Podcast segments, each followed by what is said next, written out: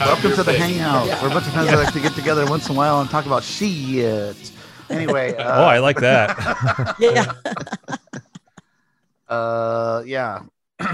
So this Saturday, I threw together a fun Sick and Twisted animation festival thing that I put together and have a little intro in it and has little fun facts at the end. It's sprinkled with some Spike and Mike stuff and some stuff you might have seen or probably not have seen, but it's collected from all the way from 1974 to today. So kind of a wide range of crazy animated stuff. Some of it is so offensive that it's going to offend somebody. Yeah, but that was the point. I wanted to put some like crazy stuff in there, so for shock value, and it'd be kind of fun to. I can't wait to see certain people's reactions, like like Jesse or something, going, "Oh my god!" Nice. I'm sure some of 34K's private collection will peep in there a little here and there. And some of it. No, but like, I can do that. I can play that during the intermission, though. There we go. Oh, well, the intermission to tame everyone down. Yeah. Is the video working? I'm just trying to find it. See if there's what video. The YouTube. Us should be. Oh, I don't know. I'm not sure. Oh, there we go. I see it. You see. So the intermission is built into the movie too. So it's exactly 10 minutes. So you guys can go eat, drink, whatever you need to do. Oh, the intermission's 10 minutes? Oh, nice. Yeah, I got a 10-minute intermission built into it. So awesome. we can go get drinks and go to the bathroom or whatever after the hour mark. But there's a few claymation things in there. So Carrie can enjoy those. And nice. I think Carrie you'll like more than you think because it's not your standard animation stuff. I love what you do. Like you do some really cool and fun things. I'm looking forward to it. Oh, okay. Well, it's not mine. It's stuff that I thought was funny or twisted or weird. So what was the crazy title? It's Mock's pick. If this was a video Mock's rental Mayhem store, it'd be animation, animated anarchy. Anarchy. Yeah. How to come up with something different. So yeah, I hope everybody can make it. I was gonna ask Dave's gonna make it, but he'll probably be playing poker or something. But yeah, I'm looking forward to it. It's gonna be fun. I've tested on Andrew's thing. I play tested it for a friend. Actually, that was Saturday night. What we were watching. And he was like asking me, "You're gonna play that for people?" This that's praise. That's high and, praise. I went, that's a classic. So and some of them aren't even gross. They're just videos that I think are cool. It's not all of it is like crazy. That crazy. Some of it's just a video I thought was interesting. What's the longest? The longest one? Segment or whatever, I think 6 minutes. Oh, okay. So they're all pretty darn short. They're all 6 minutes or less. Yeah. They're all like they're Acme cartoons. One, you'll love the next one maybe. It's kind of like anthology. So yeah, if you hate one of them, and I only have two long ones in there. One's 5 minutes and the other one's 6 minutes. And I put those on different ends of the intermission. So So we should expect like Bugs Bunny, Road Runner. What's funny? Bring your kids. Bring your kids. Yeah. Dave, I hope you can make it Saturday animation festival that I'm doing 9:00 Pacific. Oh yeah. Yeah, that's this Saturday. You guys, you haven't joined us for movie night yet, but it's been a long time for me. It was just a pain in the ass, to be honest, for me. What I want to do, but now. I got this giant ass TV in front of me that's my monitor. Oh, so I can do it all in one. Before I was trying to do if you're still doing it that way, I think like Discord was how you guys were chatting. Yeah, I sent you the link to it. I sent it to Leo. We got to send it to Dave and Gino because we have a new link. Okay, Gak's in the new channels. But I can set up a link for through the email. We'll just send it to them because. We need to get control over Discord because Orange Whip has control over it, and we were having some fuckheads in there that we wanted to get out, and we can't kick them because we have no control. So, we couldn't set up other channels or other things, So when we play games that are like two teams against each other, now we can separate in two separate channels and do strategies, which is a lot of fun. Oh, nice. Yeah, I remember you talking about the challenge of like when everybody can hear everything. Yeah. So if we ever play Killer Queen again, we could separate and separate. You're like channels, baseball sign language. Yeah. Exactly. Oh, I got a small rant. Yay! No small rant. A little one. It's a little one. Never. Yeah. Did you guys? Let me make sure I got full beer for this one. Did you guys hear? You did. Discord is in talks of selling the platform. Andrew sure knows. To Microsoft. Yes. Yeah. And what happens when Microsoft takes it over? Yeah. Well, I mean, it's actually generally they're just looking for a buyer, but Microsoft is one of the bidders, I think. Oh, God, that's just awful. Because you know they're going to make it a subscription base or make it you got to pay for it. Tons of ads. Crap. They're going to ruin ads all over. It's going to be garbage. That's my Skype. Little rant. Because you're going to ruin something I love. Every time you open it, it forces you to go over to like Explorer or Bing or some bullshit, right? Sorry, I didn't mean to cut you off. What were you saying? Don't play. Oh, not to say it's because they did such a bang up job with Skype. That's what I mean. They took a big bite. What a relief it was to find out that Skype for Business went away or is going away tomorrow. I got an email from work that Skype for Business. My work got rid of it too. It's phasing in. It's just going to be Microsoft Teams, which isn't much better, but yeah. So I was really bummed when I saw that article. Skype is absolutely terrible. No, don't fuck with Discord. If anything, if you do anything, fix the interface so it's easier to use. Because it does. Maybe Disney will buy it for you. Because they have a great reputation. Oh my God. Yeah. Good one. What was it? Disney Plus still doesn't have Condor Man. What the fuck? Okay, I'm done. How could they drop the beat on that one? Yeah. Oh, come on. There's got to be more Disney you can rant about. Yeah, I know, right? Anyone watch the Snyder Cut? We started to. Yeah, I actually got the first half of it through. So it's 2 hours, like a regular full-length movie. Yeah. So at least it's broken up into parts, so that you can be like, "Oh, okay, here's a good spot." So no spoilers. I think this is totally obvious, but I think I saw other people commenting too, like, "What's the deal with the 4x3 aspect instead of 16:9 or whatever?" I know why. Yeah. They said it was IMAX or something, right? But what's funny is they didn't use IMAX cameras though. They used but IMAX isn't 4x3 either, is it? It's closer to 4x3 than 16:9. Yeah. I guess it kind of depends because there are different IMAX formats though too. Well, supposedly the best one, the biggest one is almost like a 4x3 ratio. Weird. So when you watch I think it was Batman. Which Batman was Batman? Not Begins. Oh, like Dark Knight. Dark Knight. Where the aspect ratio it kept changing though. Like you're watching the movie, and then when it's an action sequence, remember when Batmobile's driving over the roofs of the buildings? You know, he's on the top of the buildings. That would switch to like IMAX, and that turned into a big 4x3. Same with at the beginning of Dark Knight when Joker when he's doing the big clown heist. That was an IMAX. That was all an IMAX. But it would switch back and forth, which is really jarring. Just keep it weird. You know. It is, but you know who else does that is Wes Anderson. We'll do that in the middle. He'll switch it. Yeah, but it's Hotel Budapest. You did, but it's for mood. He actually does it. It's very deliberate. Yeah, it's, I mean, same thing that they're doing with the Batman movies. WandaVision really played with. I was just going to say WandaVision did it too. Yeah. But that played to it. That was smart. Yes. I thought that was intentional. Yeah, it was intentional. Just like all of it. Yeah. So anyway, Justice League. Yeah, it's 4x3. It is beautiful. It is as far as like how it looks and everything, and it is a better version. I've only seen. Andrew and I watched about 30% of it or something or 40% of it. And then we were waiting for people to get in there. We were going to play Bridge Crew in VR and stuff. And actually, when people showed up, we took off. Oh, was that like last Saturday or? Yeah. No, it's Friday. Friday, yeah. And then Gabby and everybody, they watched the whole thing with Gleek. Gleek's the one that was playing it. He was streaming it. So he joined us and put it on. But he was raving about it like it was the best thing ever in the whole wide world. I was like, wow.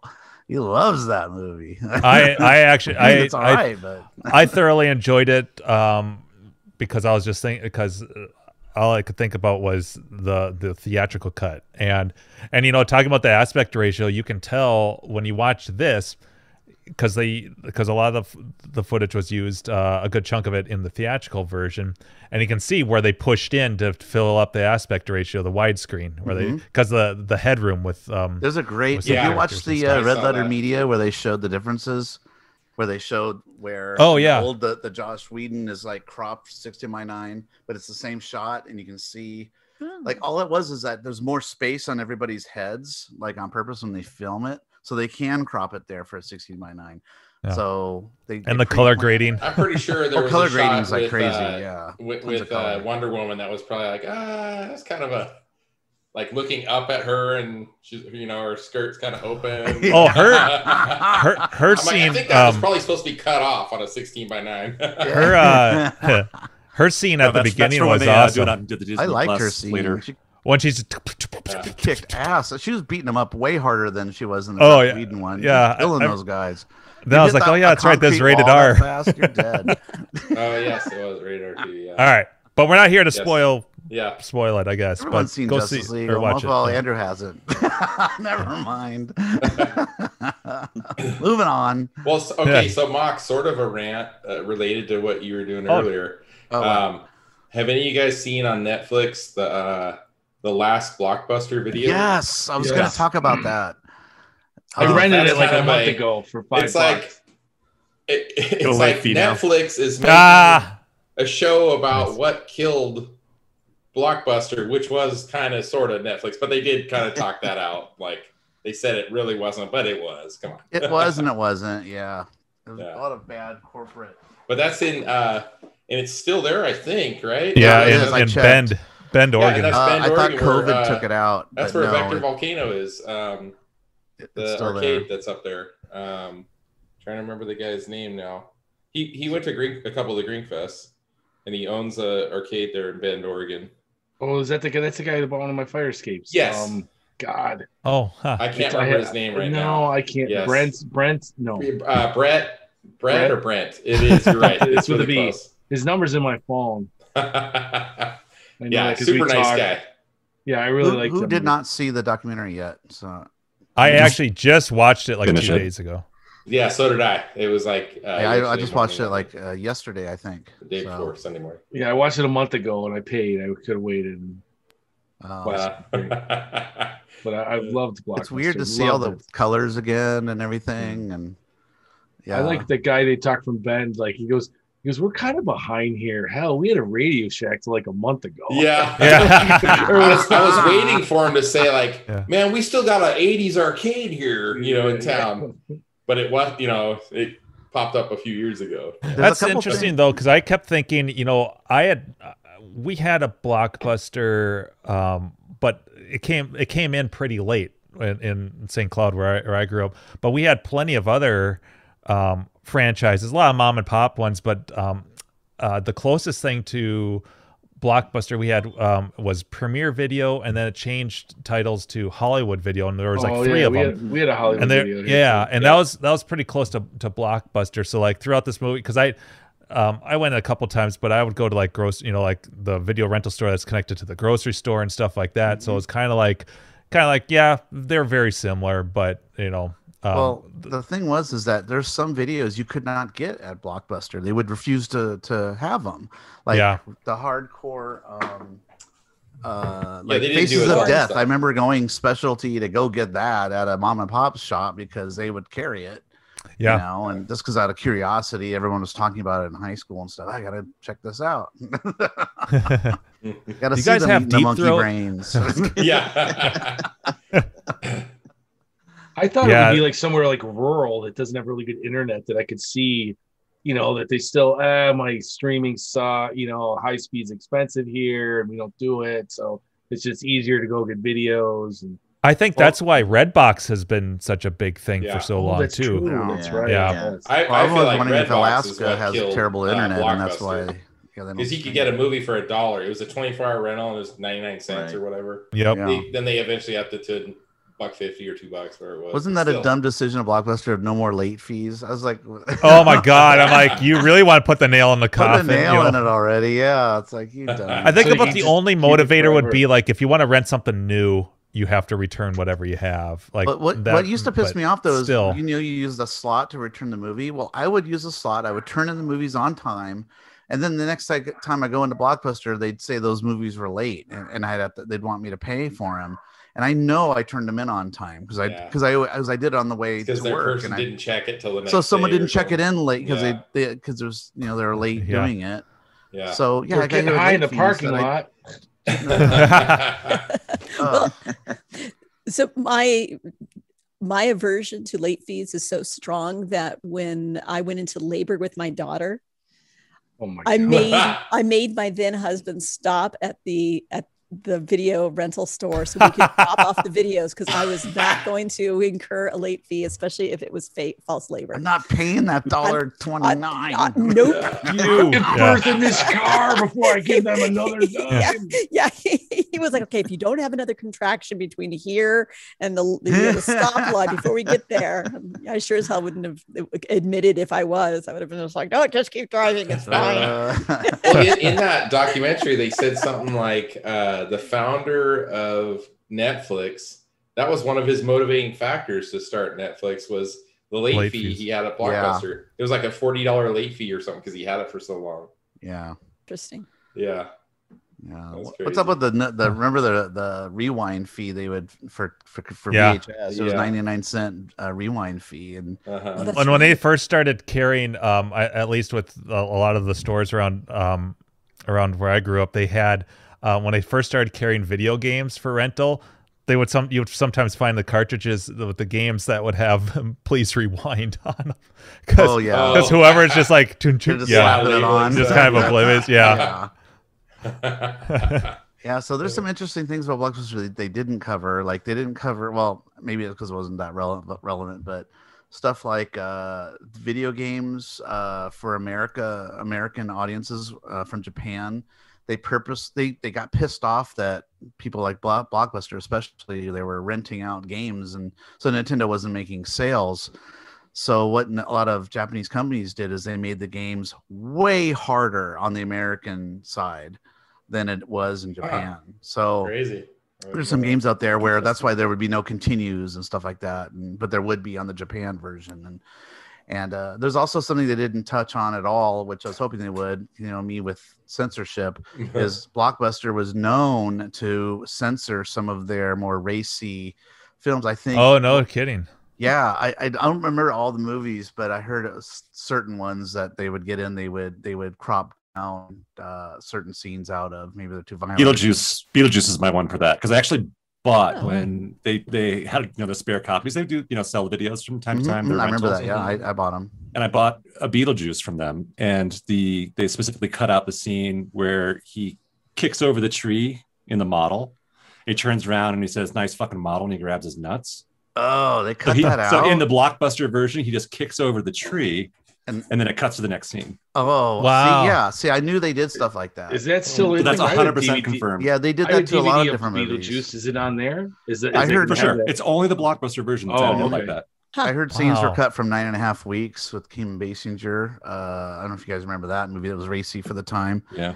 But Basic Instincts all blurred out, you know, like a Japanese mosaic. Really? Wow. No, I'm kidding about that one. Yeah, it's like me off. That pisses me right off. And they got away with that because they were so big, and that pissed me off when I found that out later. You know? And when they did touch on the no porn section, you know, where they talk about you push the beads and they make noise, like, and they'll have bells attached on the top of the beads, even Nothing to see here. That was one of the reasons they. I remember they were talking about why Betamax went away. That was part of it? Is that the porn industry was doing, because they said there was like 3 reasons. One, that VHS tapes were longer, or you could put more on them. And then somebody said Sony held the rights and they weren't giving it up right away. And then someone else will come out with their own. I don't know if that was true, but then they go, there's a reason no one ever talks about is the porn industry was on VHS. So the guys in the front were pushing VHS because all the porn's on the VHS, and they get a lot of runs. The porn industry boomed with the VHS, because you don't have to be like Pee Wee Herman anymore and go to the theater. They can have you in, or how about the old stag films? Like, remember that movie Bachelor Party where they're playing it on a like a 9mm projector? Yeah, like an old. They do that in Porky's 2 as well. Thing. What's that? In Porky's 2, there's a scene where they're playing a porno film. It's all the racist Ku Klux Klan guys that are watching. Yeah, in Queens, when I lived in Astoria, Queens, for 5 years, and my little local store at the end of this not even a block, had all VHS. So I had to walk maybe 4 or 5 blocks to the main street where they had the other. When I got a DVD player in '98, and I went in to rent DVDs, and I'm like, I remember asking the guy, I go, "Oh wow, they got porn." He goes, the guy's like, "Yeah, people love it. Go right to the scene, man." I go, "Oh," I was like amazed, like, they've already got porn on DVDs. Like, oh yeah, dude, it's the rage. You can pause it anywhere. It's crystal clear and a pause, no tracking problems. Yeah. Finish where you want. Yeah, it was so funny. That's where you want. My living room. I love the video store though. That was always my jam. I always loved movies, and it was the experience. It's like Blockbuster. Oh, yeah. Going to pick it out. Any video store was like that. In Queens, it's like my little VHS, finding old tape, it's like, oh, I haven't seen this in forever. And, because we had cable, we didn't have, we didn't pay for pay stations or anything. Yeah. And then, I loved it. What did you think about I didn't even know this either. It's something that was interesting in the documentary was how Blockbuster totally edged out the mom and pop shops by getting that killer discount on buying top-notch movies at super low price, like $2. It was a shared bucks. Yeah, that was nuts. Oh, so rev share. Yeah, because they get like 100 copies. Yeah, well, and plus they have a million stores too. Right. So they that was one of their slogans. Like, you always we're gonna have the new movie. Yeah. Whatever the releases, they buy 50. There's like a wall of them. Yeah. Yeah. So you wouldn't want to go to the mom and pop because it'd probably be out. So yeah, you go to Blockbuster because they had like a whole wall. You'd go to a store or a place like Blockbuster for a new release, but you'd go to mom and pops for the obscure weird shit that you want. Yeah, exactly. Like if you're looking for some like horror movie or something, those were always the better places to go than Blockbuster. Yeah, because they got the weird stuff in there. Stuff that went right to video sometimes, or like I said, Faces of Death, or anybody ever YouTube. There's got to be some VHS collectors out there.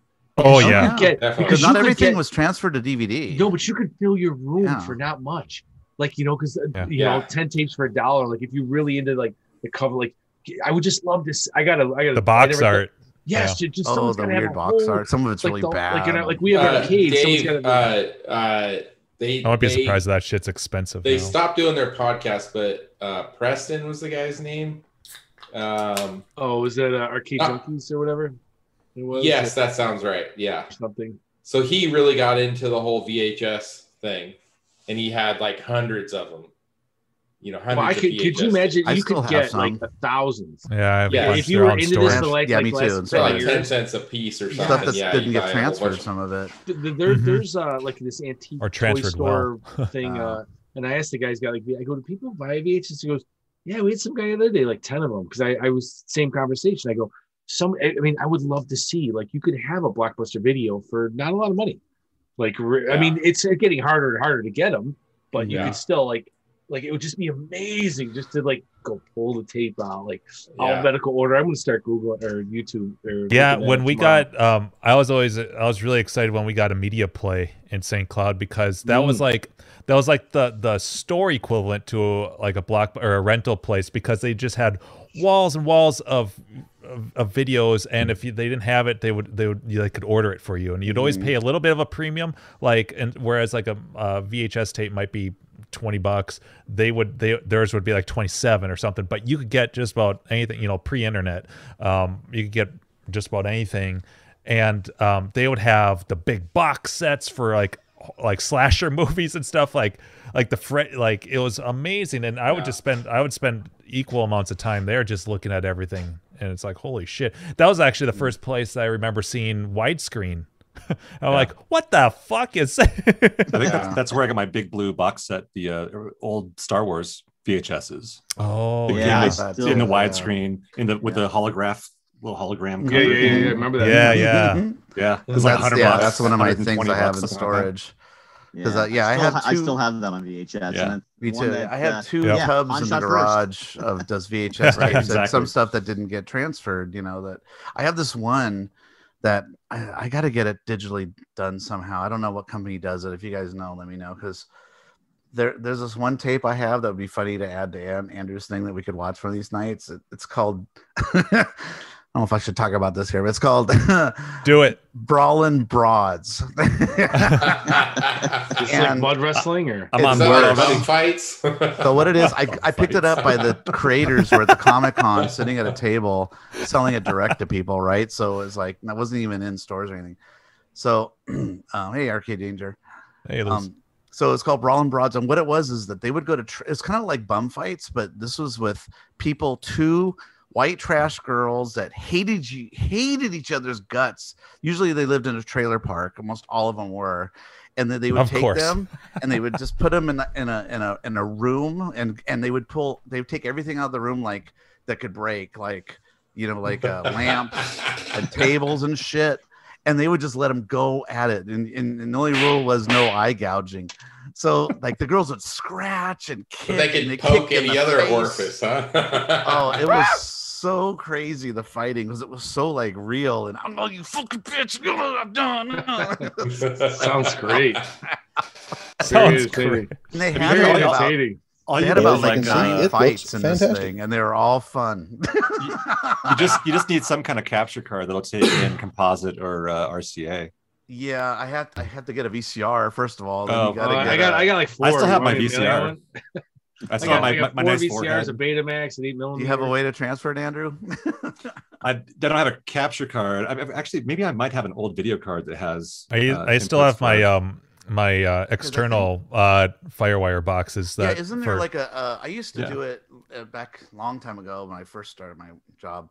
We used to have a device that plugged in, you know, into a coaxial cable into this box, and that would go out to a USB thing, and it would go into the computer. And it would just capture it as you play it off the. It'd be real time. It'd do it real time for sure. Yeah, and that's how mine was a Canopus brand box, and it would go. It would take any composite signal or S video, and it would connect to FireWire, but it would capture it in the DV codec. You remember, like, mini DV stuff, right? And so it would be a great transfer for like DVD, but like if you want to upres it from there, you'd have to take that file and probably use like an After Effects plugin, like Frames or something. If you want to get it, if you want to get it to like Blu-ray, and those. To be fair, like those plugins on After Effects are pretty damn amazing, because I think that's it's Red Giant, I think. Oh, Red Giant, yeah, we use their stuff, but that would take a fucking long time. What is it? It's gonna come out. The resolution is gonna be like 480 or whatever it is on VHS. 320 by 240. So, yeah, it's tiny, so that's another bummer part.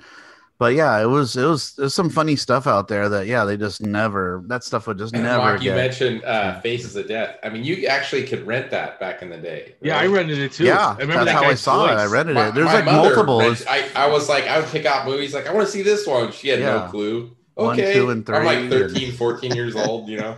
Some of it looked like total bullshit, but some of it looked fucking real. Yes. So I don't know. Another one, do you remember it was called Mondo Magic? Oh, that sounds familiar. That one was, I recall it being kind of brutal and graphic too, but I don't know how much of it was real or fake. Mondo Magic. That sounds really familiar. But that was the video rental. Yeah, that's the one I had there.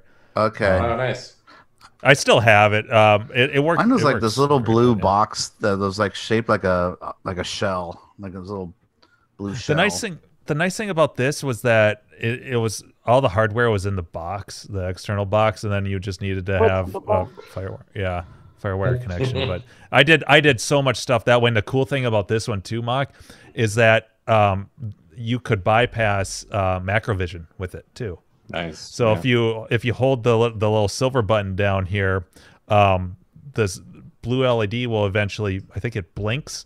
and then you know that it's set, and you wouldn't have it would bypass all that stuff. So if you had the security stuff, or the screen would go dark and then go bright, the saturation, all the shit. Yep. Yeah, that stuff. That. Yeah, that was the copyright shit they started putting on like about 5 years into the VHS world, you know, and people started duping, you know, rentals. Yep.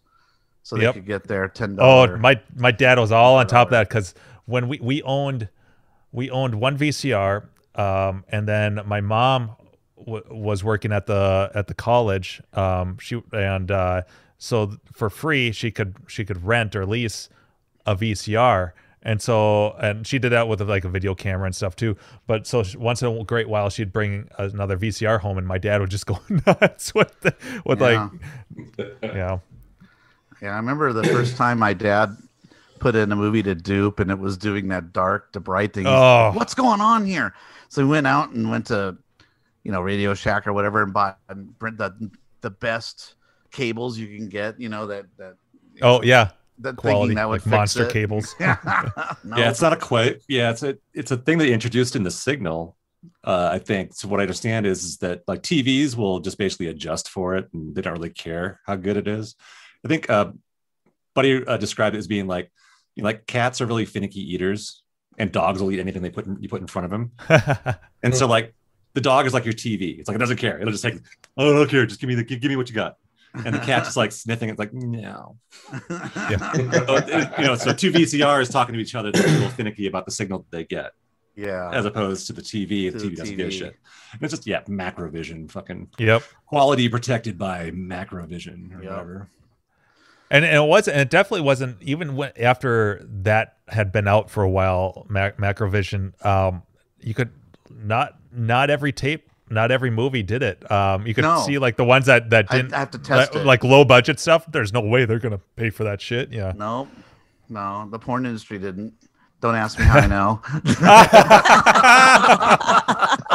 know. Some of the like lesser known or like B titles didn't have the money for, the cost money probably to do that for your tapes, you know? So not that it matters now, but you know, back then they were like, I'm glad that they talked about the smell, because even before they got to that part of the documentary, I was like, they gotta talk, because there's a distinct smell when you walk into the Blockbuster or any video store. Any video store. Some of the mom and pop ones, they would smoke in the store. You know, it smelled like cigarettes and shit. Yeah. So to kind of tie it to video game stuff a little bit, the Hollywood Video. I don't know if you guys outside of California had Hollywood Video. Yeah, that's what I was talking about. They were called one of my favorites. They were first Premiere Videos, then Hollywood Videos. Yeah. To me, Hollywood Video was always the better deal than Blockbuster. Blockbuster better game selection too. Yes, and games. So, and then with the games, they would run these specials. Like it was a used game that maybe didn't rent out that often anymore, and they would have a markdown, or they would do like a buy two get one free kind of deal. Mm-hmm. So I got a lot of games. I remember like that too. Gak. Yeah, that was. Yeah. I always went there for looking for games. Xbox, PlayStation 1, maybe a little bit of Wii, the first Wii. So I didn't go there at that time. But when they closed up the Hollywood Video, when they closed up, they had them like crazy markdown, like 75% to 90% off.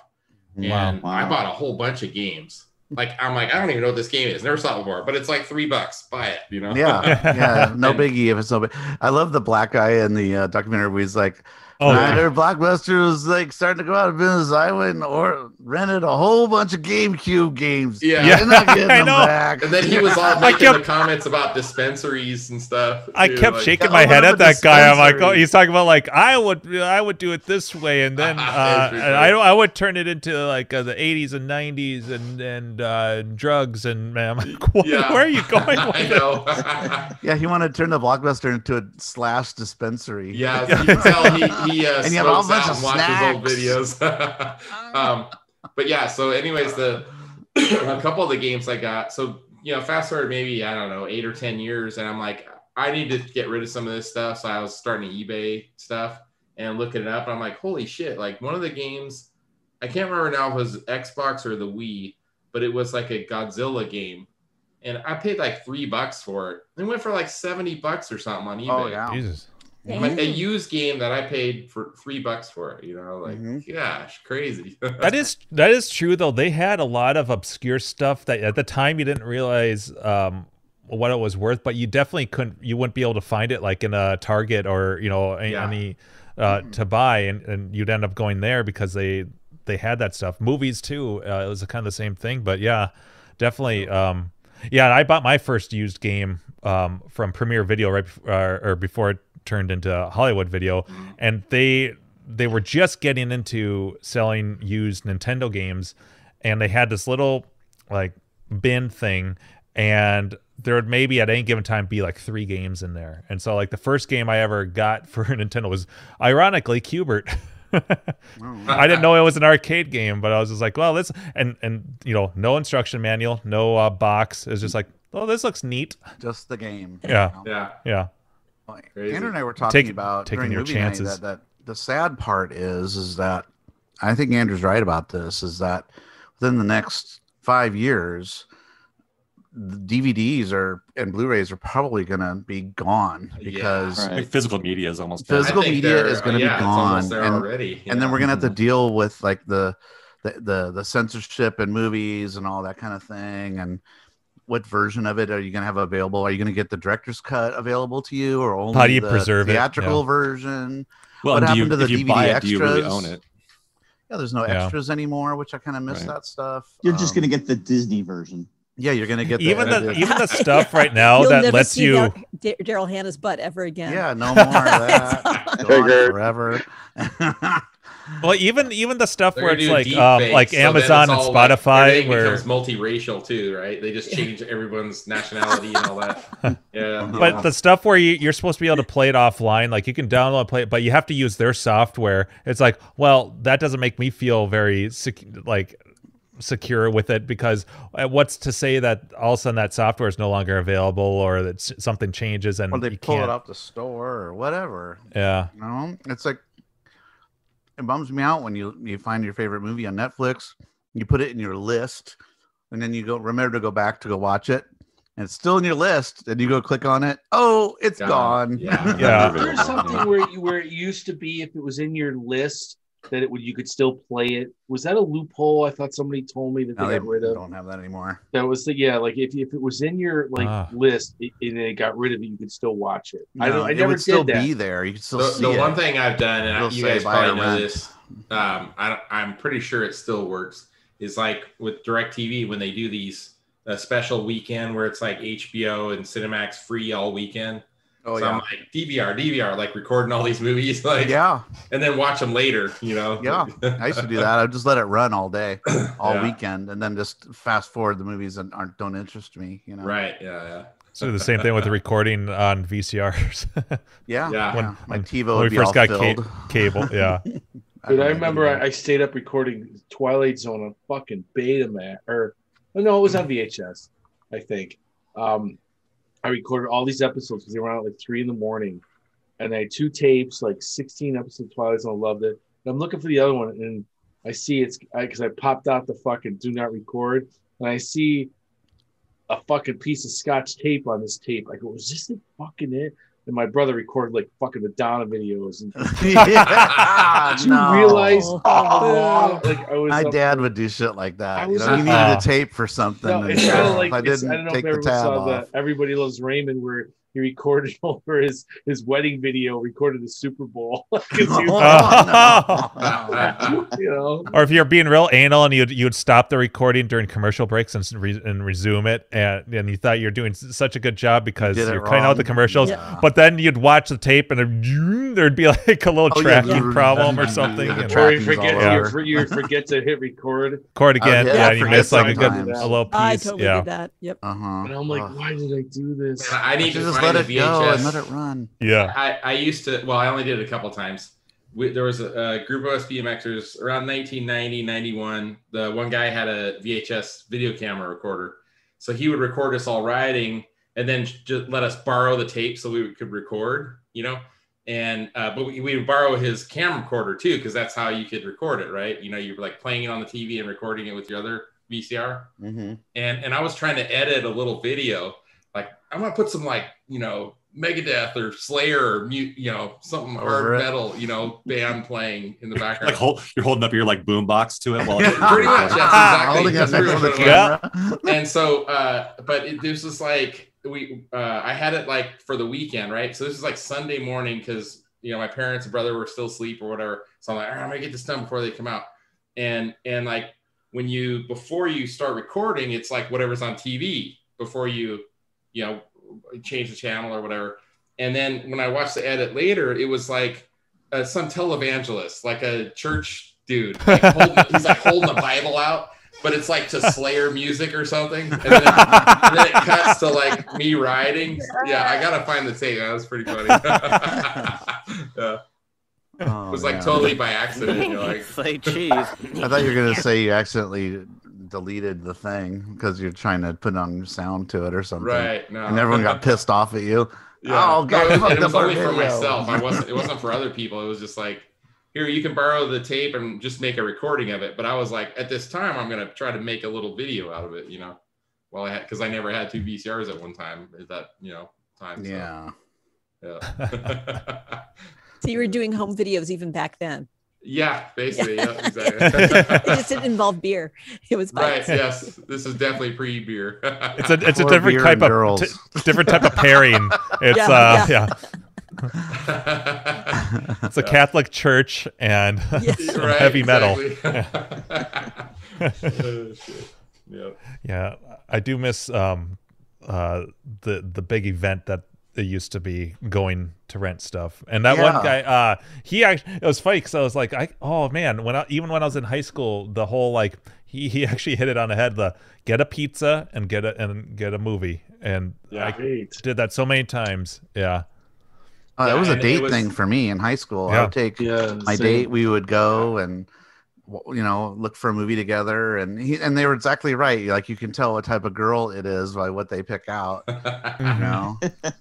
You gotta sometimes stick with them. So you don't want to watch that. When my wife and I first started dating, I'm not getting laid tonight watching Driving Miss Daisy. We'd go rent movies and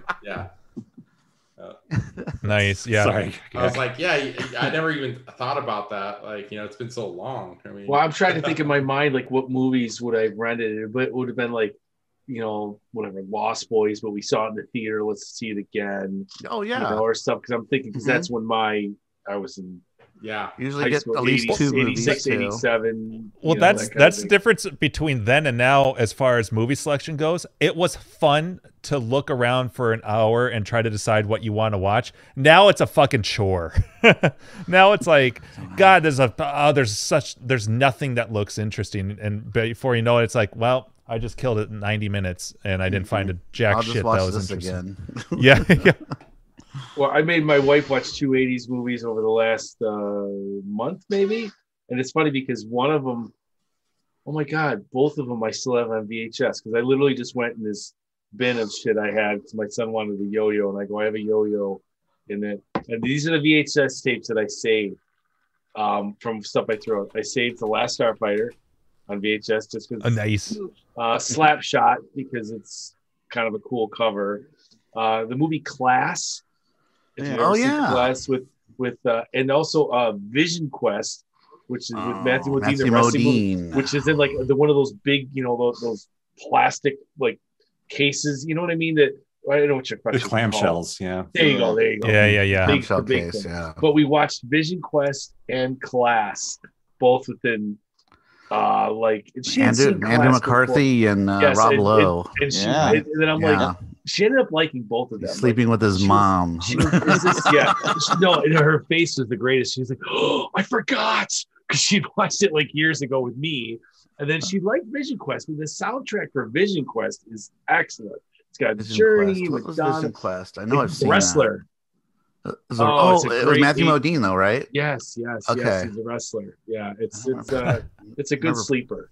It's just it's the whole who's gonna win. My wife's the soundtrack of this movie is great. she liked it. She enjoyed it. It's been surprised. It's been an interesting experiment. Maybe I don't know what you want to call it, but Andrew and I and everybody else, Carrie and Jim, we watch these movies on movie night, but we watch, you know, them, you know, some of these 80s films with a few younger audience members, you know, like Abby and Jesse and some other people. And they, it's interesting to hear their perspective on it. And, you know, a lot of times they really like the movies a lot, you know, they're like, you know, like They Live, you know, who knew that they were going to love that movie? You know? Oh, yeah. I just watched it. It's still a great film. I saw it pertinent today. I saw it in the theater. It's just, it's so relevant. It's so great. It is. All out of bubble gum. Yeah. You know, if they were going to like remake that movie, which God, I hope they don't. It shouldn't. But if they were, what could you really do different in that movie? That, you know, what would you do? You'd have to add like a cyber computer technology element to it. But you know, like now it's our phones that talk to us. I know that the gold watches. Yeah, and the phones keep you brainwashed, maybe. Yeah. And you put the phone through a special sleeve that, like, oh, the signal's gone. Don't stand too close to that guy. He's got his phone without a cover. Yeah, it'd probably be something like that, right? Oh, no, this person hasn't been vaccinated. Yeah. Yeah, but no, it's just kind of been fun to hear their point of view and stuff. And, you know, and most of the 80s films that we've watched, again, they've liked. So that's been kind of cool. So did I send you all that that Escape from New York? Yeah. What he said? Yeah. That's a good one. I saw that one before, Andrew. Yeah. Carrie, did I send that to you? Someone else. I don't think I got that one. It was just I saw it on Facebook. Yeah, I think that's where I stole it. Yeah, that's where I saw it, but I could not stop laughing. I'm like, I love the internet. I love stupid shit like that. Oh yeah. I just, you know, that's a bad movie too, but I like it. I like it. I love it. It's a bad good movie, maybe. Yeah, I like the opening. The sequel's bad. The first one's great. LA is stupid. But you like Snake getting his COVID shot, huh? No, I thought it was the greatest. The CGI in the second movie is so bad. Oh man. When he's like surfing down the LA River, is that the part that's bad too? No, when the underwater part with the fake CGI shark and the fake city, it's just I could do a better job than that by myself than whatever they came up with. It was horrible. Okay, so where does it compare to Sharknado? Is it Sharknado's above? Better. Oh, okay. Well, wow. Yeah. Wow. And Sharknado's like purposely, I think, someone's, you know, bad, like meant to be bad. I freaking love Sharknado. Yeah. I forgot how many of them I've seen. Certainly at least 3, might be 4. Oh, man. Yeah.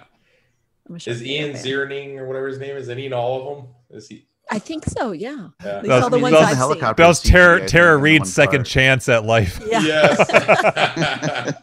Yeah. You know what, like when the CG, like it doesn't even match the same sort of lighting and stuff in the room, and it just stands out. It doesn't look shadows right at all. Yeah, there's no shadows on it, and it's like lit wrong. It's all bright compared to the rest of the stuff. And, you know, like early '90s CG was like Langoliers. Oh, Langoliers is a perfect example. Yeah, it's just so bad. It's just pasted on garbage. No budget. Oh, technology TV budget there. For sure. Yeah. Like, I think I found TV, this JPEG image. It's got a. I made a transparent background, so now it's okay. Just throw it in there. It's like old internet GIFs with like the blocky outlines or like. Oh yeah.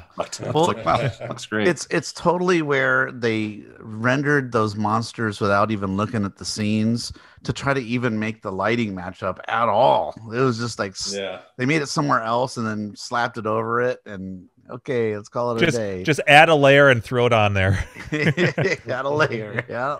Yeah. Someone eat some potato chips next to the mic. There we go. Yeah. Done. Stick of celery. So bad. Go look up Langoliers, everybody. CGI on YouTube, and you get a good. I remember watching that. I think it's a Stephen King story. It's a Stephen King story. Yeah. Yep. Yeah, I remember that. I remember watching that too. Yeah, it was like a mini series. You had to like tune in like every week. It was a two-parter, I believe. No, 2? I thought it was a series. It's a 3. Was it 3? Yeah, it was a long fucking thing. Yeah. I watched it as a movie, a long whole thing. So it wasn't as long as The Stand, but it was. Yeah, it was in multiple parts. Stand had some good parts in it though, but this was just. That's how some of the premise was kind of cool, like the whole thing like trapped in the airplane, they land and like everything's like kind of dead and wasn't it like an alternate reality doesn't work. Or something? I don't fucking remember. Yeah. Langoliers are there to like delete it because it's not to clean up after. Yeah, it's a cleanup crew basically. Yeah. The cleaner. They're eating everything. It they can hear it like in the distance. Eat it too. Yeah, just literally like it just goes white. It's or something gone. Like that. Yeah. It goes into another dimension. She's a squirter. Wasn't there like a Twilight Zone that was about that? About like the movement of time and like there was like a whole team of people who had to build each minute. Oh, weird. You're right. Yeah. Of time. Ooh. And like someone slips out by going down an alley that he wasn't supposed to go down. And then he slips into like the construction of the next minute or like 10 minutes. Oh, weird. I don't think I've seen that one. I don't think it's a Twilight Zone, but it could be like Outer Limits, maybe. Yeah. Yeah. Like that's like the Twilight Zone movie. That's a zone. No, man, it's a limits. No, that's a zone. Limits, zones. That was like the beginning scene. Was that Simpsons Treehouse of Horror where Homer's like, it's like that zony thing in Twilight Zony limit. Could have been an Amazing Stories too. Twilight Zone was more. I loved Amazing Stories. Weird stuff, but Outer Limits was more horror based. I thought they definitely had more of a horror aspect, monsters and things. Yep. Yeah. Aliens. Yeah. A lot of aliens and monsters. And people turned into monsters. And... The episode that Andrew was talking about is called "A Matter of Minutes," and it is Twilight Zone. Oh, there you go. Oh no shit. All right. Well, what matter of minutes? You get the point. I gotta look this up. Is like Whose Line? And point to 34K. I don't know anything, but I can search for things on the internet. I love that story. Yeah. Are you still playing your Twilight? I was almost at Outer Limits pinball. Are you playing your Twilight Zone pinball still? It is. Well, so I picked up a new game, but yes. it is my favorite. Yeah, right. So I. Do you want to? Well, I don't know if you want to show us. I'm not even going to try to go in the back into the garage. No, so I picked up a Fun House. Oh, awesome! One of those. I've had that kind of set up for a while, and then finally, it was wrong one. I'm rusty. I'm really rusty. Oh, that's really cool, Carrie. Yeah. So, it's a bit of a mess. So it's definitely the game I've gotten that's in the roughest shape. So I'm learning new things. I was thinking like, wow, this is really the opposite of Jim's Wonka. Like you got the one, and I'm like, there's something to be said for that, because there was one that was for sale on Craigslist for quite a bit more than when I paid for this one, because I bought a game from her out, and I was like, there's something to be said for paying top dollar with all the bells and whistles and home use only and all sorts of stuff. It's called no. What if you were going to have a shop? Although you're like Lord of the Rings was home use only, and and I paid good money for that. No, it was a decent price, but the Funhouse was on a commercial like thing or something probably. Or... Yeah, I think it's lived most of its life on route. The guy I got it from, who was actually one of our club friends. He Slackmo. I mean, Jack, you've gotten things from Slackmo. He actually texted me the other day. He's like, hey, I just saw Carrie. I was like, really? Oh, wow, cool. He's like, I gave her the or whatever. I sold her my shitty Funhouse. my clapped out Funhouse. Oh, well, that's done. Woo! Yeah. What a sucker. Yeah. I loaded on that. It's not NOS, it's POS. I never thought I'd get rid of that thing. He gave me the option. He's like, do you want me to clean it? Do you want me? I'm like, no, it's, as long as it works. And he fixed Rudy. That was my like. I just wanted to make sure that everything basically fixed. I mean, if there's some broken switches or like, I can do small things. That stuff's fixable. It's like how's the playfield? Is it like really worn, or does it look okay? Yeah. Or the inserts it's worn. They like it's stuck down, like slipping in, or so the inserts you can see through it. The inserts are all okay. Like they're fine in terms of the way that they're like their level and things like that. Like none of them looked cracked or that I've noticed so far. I'm starting from the bottom and working my way up. But like the decals are worn off and like dirt. Like I thought it was dirty, but I think it's more than dirty. I think it's like maybe the worn whatever. Like because I was like, oh, is this like how like. When there's a lot of dirt on something, it kind of has like that griminess to it. Mm-hmm. And so I was like, oh, so this is just some grime to clean off. And I'm like, no, I think this is more than grime. It's paint. It's added missing paint, maybe. I don't know what it is. I actually need to do some more research. Trails. Barry, if you paid for someone to shop it, would you still be okay? Like, I mean, price wise, like I got it for this. If I like, you know, I don't know. How much I have no idea what it costs to have somebody shop something. Yeah, I don't know. I usually do it myself. Yeah, exactly. I mean, that's part of the joy of it. Like, I'd be like, I don't mind doing it. There's some worn stuff. Yeah. So like trying to figure out like the insert, like the inserts, like, is it, you know, should I, you know, is that just a matter of like cleaning, sanding? Do I have to clear coat afterwards? Like, and the ones that like jump out are actually not. I actually took a picture, which I can send. What year was Fun House? 90 something. Oh, 90. Yeah, wow. It's 1990. Oh, really? Oh, 90. All right. And it's the same exact layout as Tron Legacy Pinball. That's the weird part. It's exactly the same. Oh, wow. Orange Whip pointed that out to me. I'm like, no. And I looked at him. It's Tron House. The only thing is that you not like it as much. Instead of Rudy, it's the gem shot. It actually goes through. It doesn't just stop at Rudy and go into his mouth. It just goes through there. But it's this, you know, mine has a spinner in it. So there are some differences. But as far as the layout of where the ramps are and everything, it's like the same. It's so weird. So this gives you an idea of like this is probably the worst spot on the play field. That's clear coat. Yeah, that's worn out. That's rubbed down through the paint. Yeah. Okay, so then it's a matter of probably... you're gonna have to touch up the paint under the bumper. Yeah. Yeah, but I mean, if you want to go there. Yeah, I wish I probably won't.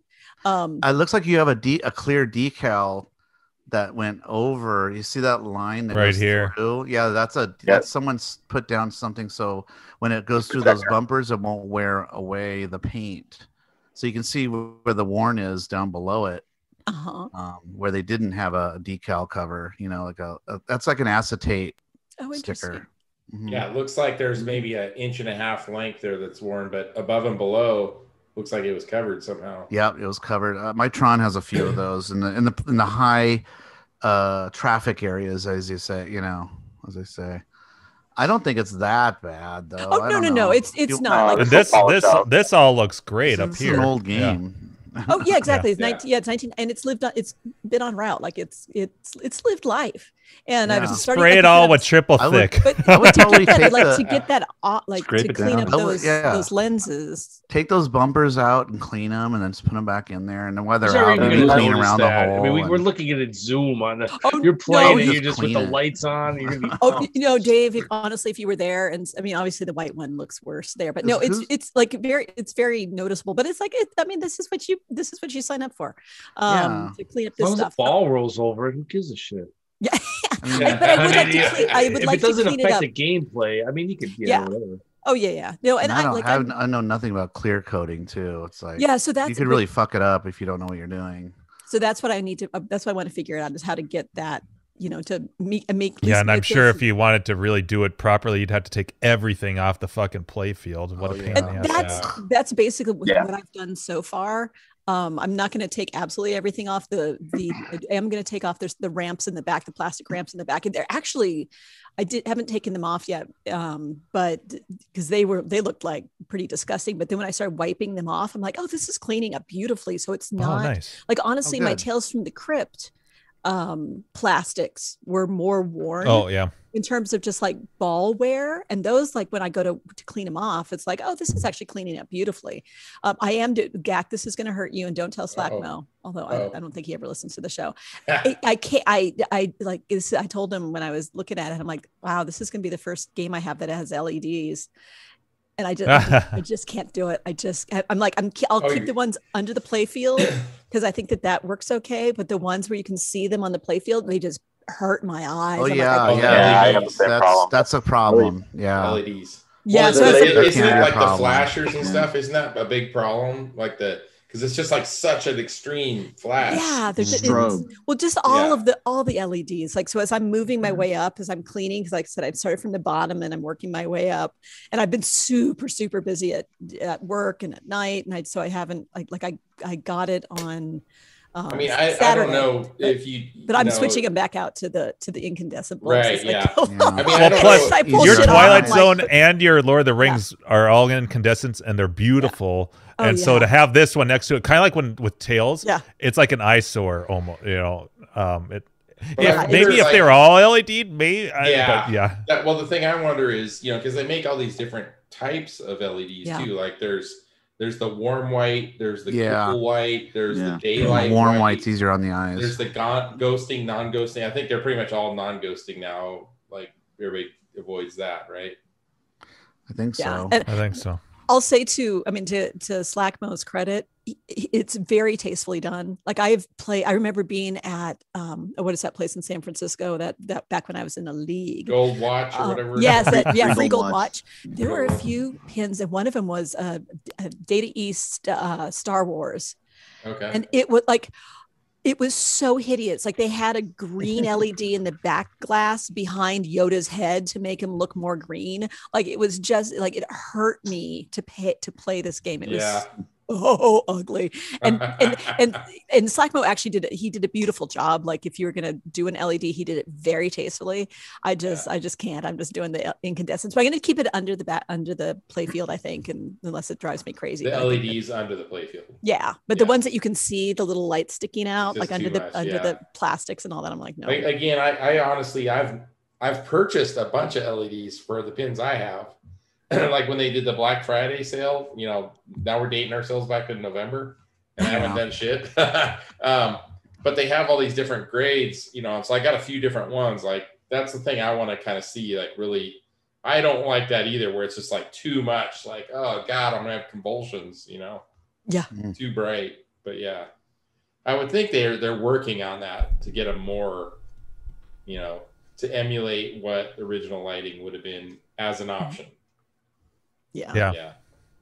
No, my Medieval Madness is all LED, and they're permanent LEDs, but they're not too bright. They have it just. I think it's fine. Yeah, if you have the ability to adjust them, or they did it in advance. Yeah, you can turn them. I think you can turn them down too. I'm not sure, but yeah, they're not. They're not where they. I mean, you guys have played it. It's like you didn't even notice it. No, it's beautiful.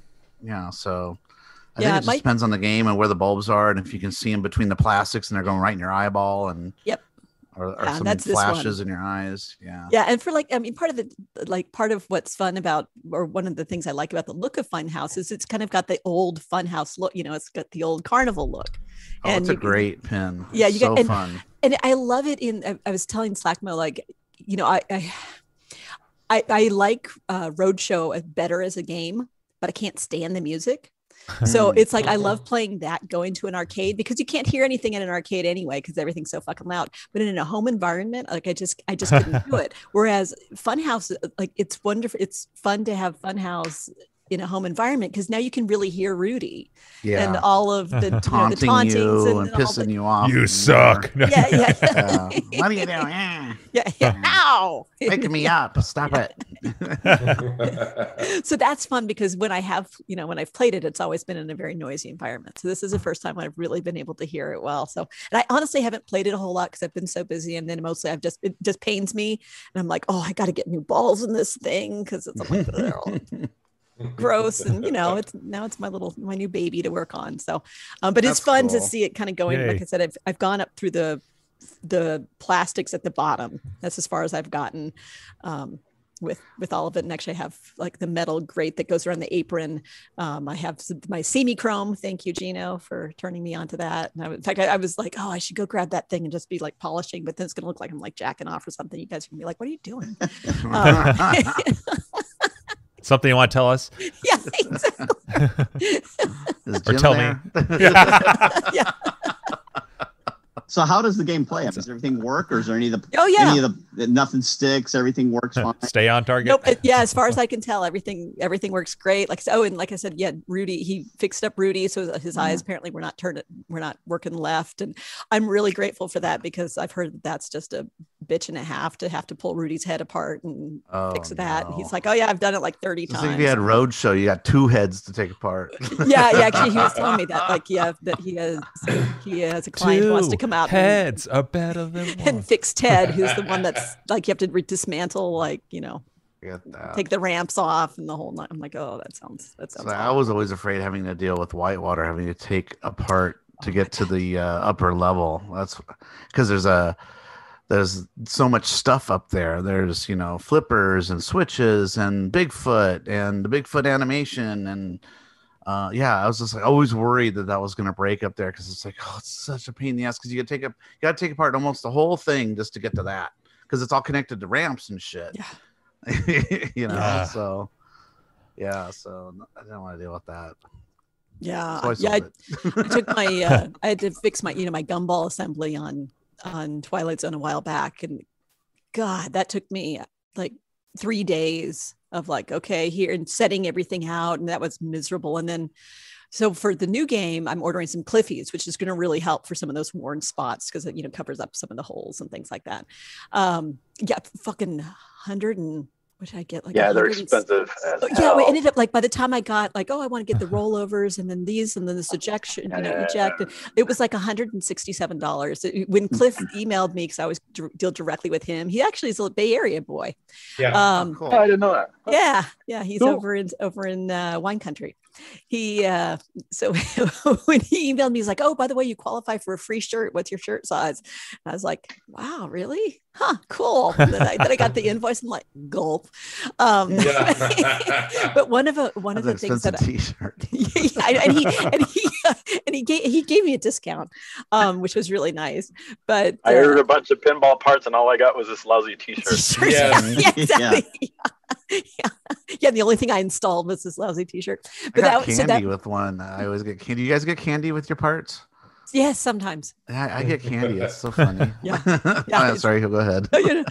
But what? So one of the things, Maki, you were talking about, take that upper, that playfield is when I was looking at the Cliffies. So I ordered some Cliffies for Twilight Zone, because I haven't placed a Cliffy order since I picked up Twilight Zone, and just got a couple of them, because some of them I was looking at and I'm like, nope, because they have he has a great protector for that upper play field for the power, and it looks beautiful, and it's like, that would be a really great thing to have, but I do not want to take off that upper playfield. You know, with Cliffies though, you can just pick and choose. You don't have to do all of it.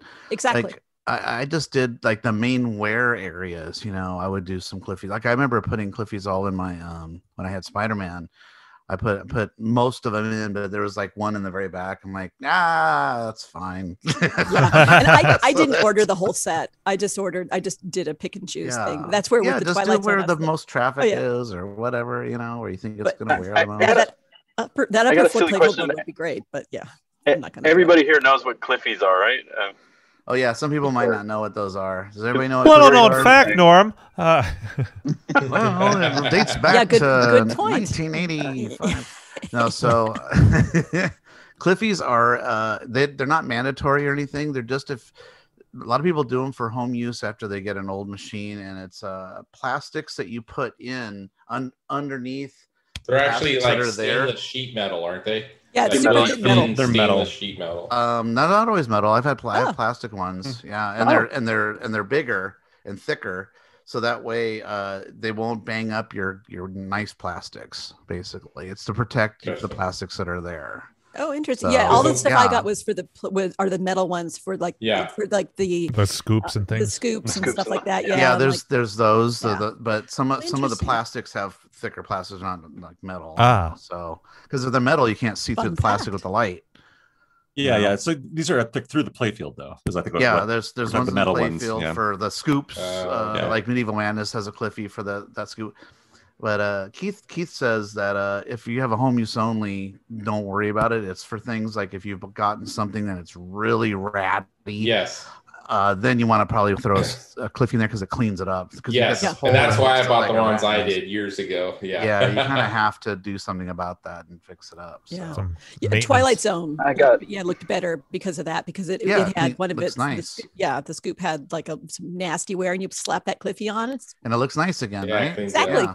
Yep. So it's like the ones I got were super thin sheet metal, like stainless steel sheet metal, and so it's like you can't even really notice the lip at the edge of it because it's so thin. Yeah, and it goes right down against the artwork or the wood perfect on the playfield. Perfect. Yeah. There's like the out hole. Is that the scoops? I don't know what the names of them are. It's like a hole. That the out hole. Drops the ball in. Exit only. Yeah.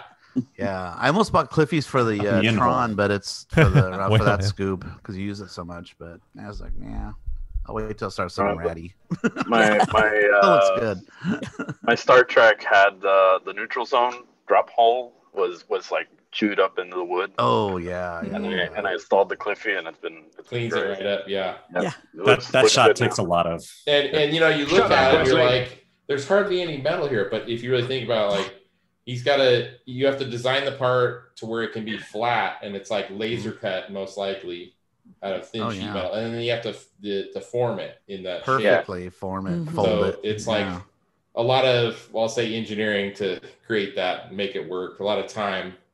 Once that's done, then yeah, the part is probably you got $1 of material, but he's charging you $50.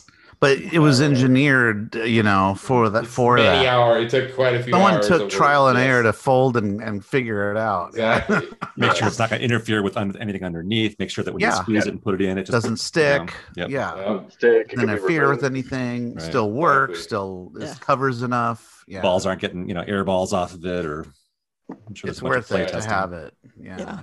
And even just for him to find friends with those pins to test it on, because he has a slew of them, and clearly Cliff doesn't own all those pins, and so sometimes you'll see in his pictures he'll be like, many thanks to so and so, and like, wow. Yeah. So I'm excited that that's gonna be coming. And then also I have the apron, one of the apron decals, was really fucked up, and I'm guessing. And so I've ordered a replacement decal that hopefully will come. I'll shoot this picture to you too, Jim. Since they're on my phone, I don't have them on the. I'm like, what the fuck happened to this? My guess is that fire. It's fire. It's totally fire. How did you know? Blowtorch. My guess is that somebody. There was a sticker on it or something, and someone decided to use Goo Be Gone. Shit! Goof off, right? Like, look how fucked up that. Does Goo Be Gone take that off though? Well, actually, one of them does. Like the goof, I forgot which one it is. Goof off. Well, holy crap! Right? Like, look at that poor thing. So they luckily they sell replacement, and the ticket. The papers to the What's side the name of this game? Beautiful. I know. Fuck House. What is that game? Poorhouse. Fuck House. That's a show title. Yeah. Fuck House. Carrie's Fuck House. Wait, no. Green Door movies. It says Willie's Fuck House. It's a 3-baller. Yeah, exactly. Oh man. But it says that bit one. The anal mode. What? Oh shit. Is Rudy the pimp?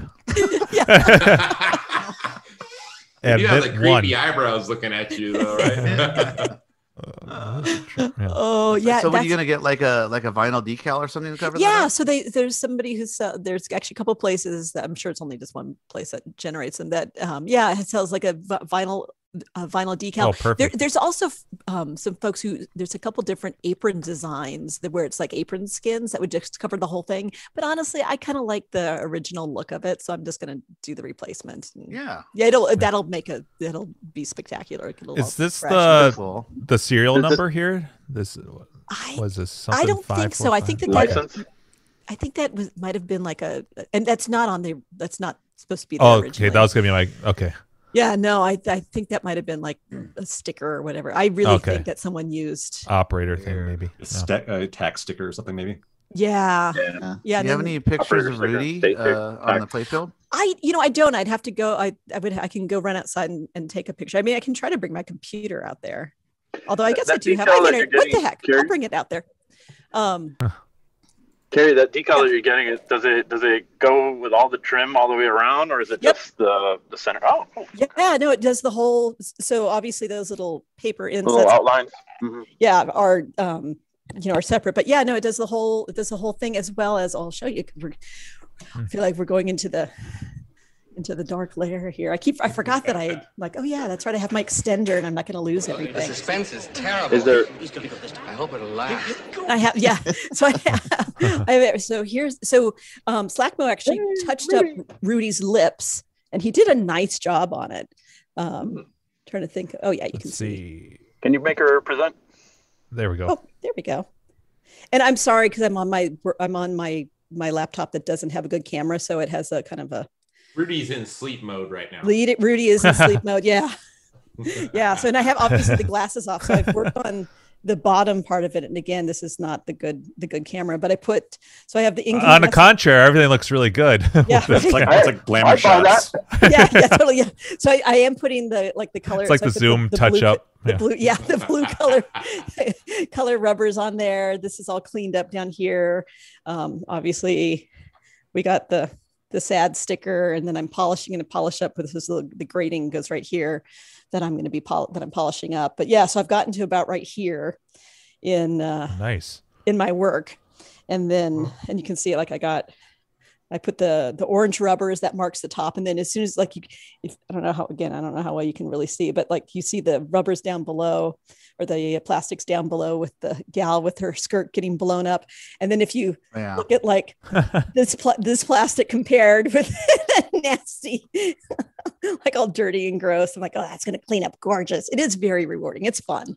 Yeah, it's fun working on that. Cool. That's all on that stuff. So yeah. And then the paint was touched up around the edges, which and it doesn't quite match.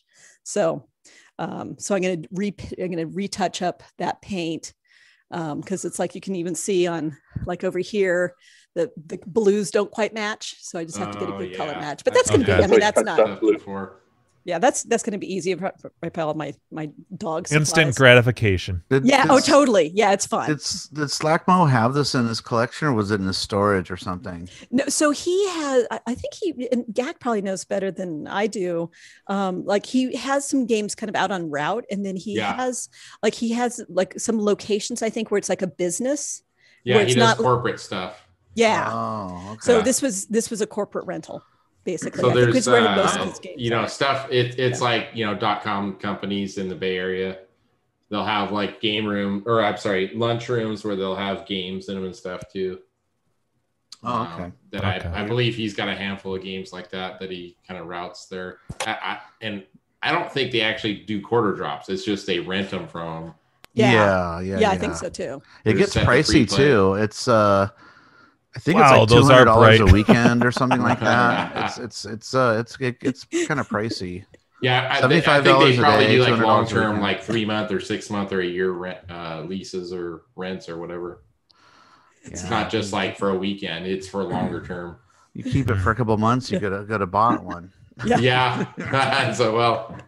Yeah, you're right. The deal as an operator, that's a sweet deal. Yeah, you're right about the underplay field bites. They don't look too bad. A long time ago with Ghostbusters. Yeah, right. Yeah, I think why not route it for like a year or two, and then you just have a new pin. Well, you do what Carrie's doing. Yeah, and then COVID hits, you don't make shit. Yeah. But yeah, I think the underplay field stuff actually looks. Like it makes it. It's not overdone. It looks like it's well balanced. Yeah, it really is. Slackmo did a good job. It's just the stuff that you can see up top, on the top like, there. Oh, yeah, that's a little painful. But so you can. Merry Christmas. Yeah, exactly. So you can see like the difference under there. I think I'm trying to. Nope, I'm showing you the wrong game. Creating my head. But yeah, so you can see kind of the difference with like the incandescence on the lower ones. Like so I think the balance. I think it'll be a good balance. It's going to come out great. Yeah. And actually, so a lot of the play field now that I'm as much as like some of this stuff over here is really gross, but like you look like I haven't even cleaned up there, and that looks really nice. Yeah. And that's going to be a great. Yeah. And this is the plastic ramp I was talking about in the back where it's like I wiped off the parts I could access, and it's like, oh, damn, this is cleaning up really nicely. But I'm going to have to go ahead and pull at least the top plastic off so I can get underneath it since they're clear. But it's like it's not worn. It doesn't have those nasty ass grooves that a lot of the plastics end up having, especially the clear plastic. So no, I'm really happy. I'm excited. Good. Yay. Wow, yay. Fun. And now you don't have an empty, a vacant spot to tempt you. Yeah, for something I know, else. Right? Well, that was part of the trick, was that I had the empty spot for a long time because he wasn't picking it up. Are you gonna be able to handle not having a DMD though? You know, because it's just a regular display, right? You know, it's funny you should say that, because I was thinking about it. Because it is kind of weird, especially like a 1990 game, and I'm like, why am I paying a lot of money for a game that doesn't even have a DMD? But you know, but I kind of feel like you don't need it as much in this game because Rudy talks to you so much. Yeah. Right, like you know, like kind of it's for the DMD you get that, you know, it's where the interactiveness of it, and instead you have Rudy talking to you, so. I think it's good. And I will say there's a topper that I think I'm probably going to get, which is kind of like this admit one, ticket thing. Oh, and cool. It has interactive lights around it. And they're kind of like, you know, the Fun House lights. And yeah, and the fact that it's interactive. So it's like, you know what? I'm probably going to go ahead and spring for that once I get the game cleaned up. Because right now it doesn't. Well, I guess I don't have a color DMD to buy you for Christmas or whatever. That's right. That's been a pretty. I need to work harder to think of gift ideas. So I should, but also I'll show you. So I sold Mortal Kombat. Well, because I sold Tales from the Crypt, and then Slack Mode didn't have the game and hadn't picked it up, and then I got tempted by Circus, and so I picked up Circus, and then I didn't have space for. You know, he's like, nice. It's like literally Circus came on like Wednesday and Slackmo emails me on like Friday, like, oh, so you were still interested in Funhouse? And I'm like, fuck, now? So that's it. Hence I put up Mortal Kombat. So I have Circus. So Circus is now in the row next to Karate Champ. But Carrie, you know, Circus and Funhouse, those kind of tie in together. Next to each other. I was thinking the same thing. Like actually it would work out really well next to each other, but I wanted to Carrie's show you. Tent Arcade. Yeah. Yeah. I know. Yeah. I was like, oh, that actually would Carnival. Be. And I thought about moving, like, okay, how would I shuffle? And maybe after the next CAX, I'll shuffle, because that's usually a good time to shuffle. But the one thing I wanted to show you guys was, so when I got the game, because, you know, I picked this up from Fetish Boy, and he has a penchant for art. So when he sent it to me, he had wrapped it and had doodled this on the plastic, and I actually right, and so I actually cut it out very carefully, and I just taped it here next to the machine. So it was so cute. That's a kind of cool little art thing, isn't it cute? Yeah, and this is obviously taped to my garage door, but. Yeah. You didn't have to draw the clown. I get what a circus is. I know there's clowns there. I know. But it was just so cute because surprised he didn't like have, you know, a penis or a big. I know. Maybe he worked it into the clown somewhere, like he's got dick ears or something. Yeah, exactly. He needs to draw the rest of it, like licking his own boob and all that. Yeah. Veiny. But it was so. It was so funny. Yeah, that's right. Yep. Yes. Yeah, it was so funny when the STI folks rolled Circus off the truck, because I'm standing there watching them, you know, load it up, and as they're taking it down, and I just like burst out laughing. I'm like, "There's no doubt which game this is," because I saw Sean's doodle on it with the Circus, and I'm like, "Oh my god, that was just too cute. Awesome. That was yeah." So Carrie, why did you buy a Mortal Kombat again? Did you say you bought that for your daughter or something? Yeah, so she wanted a button masher, and she was like, "Oh, I like those." So I got it for her, and then the other part was I had my Multi Williams in it, my J-Rock. So for me, so then it was like I was playing Robotron on a 32-inch screen. It was awesome. I mean, it with the wrong joysticks. Oh, but it was fun having, but yeah. So I'm just it's gonna go. So I'm gonna do the J-Rock in my Defender. Oh, okay. So because I didn't realize you still have your Tempest cocktail. I do. Yes. But you have a Tempest upright as well. I didn't realize you had that. I know. Well, you know what? I got the Tempest upright because because first of all, it was a hell of a deal. I think I got that for like $200. Oh, that's a great deal. Yeah. Holy moly! Yeah, you can't pass that up. Yeah, no. So yeah, exactly. So I got because that was what I got from. I got that and the Defender I used to turn into Cloak and Dagger, both from the same couple down in San Luis Obispo area, and.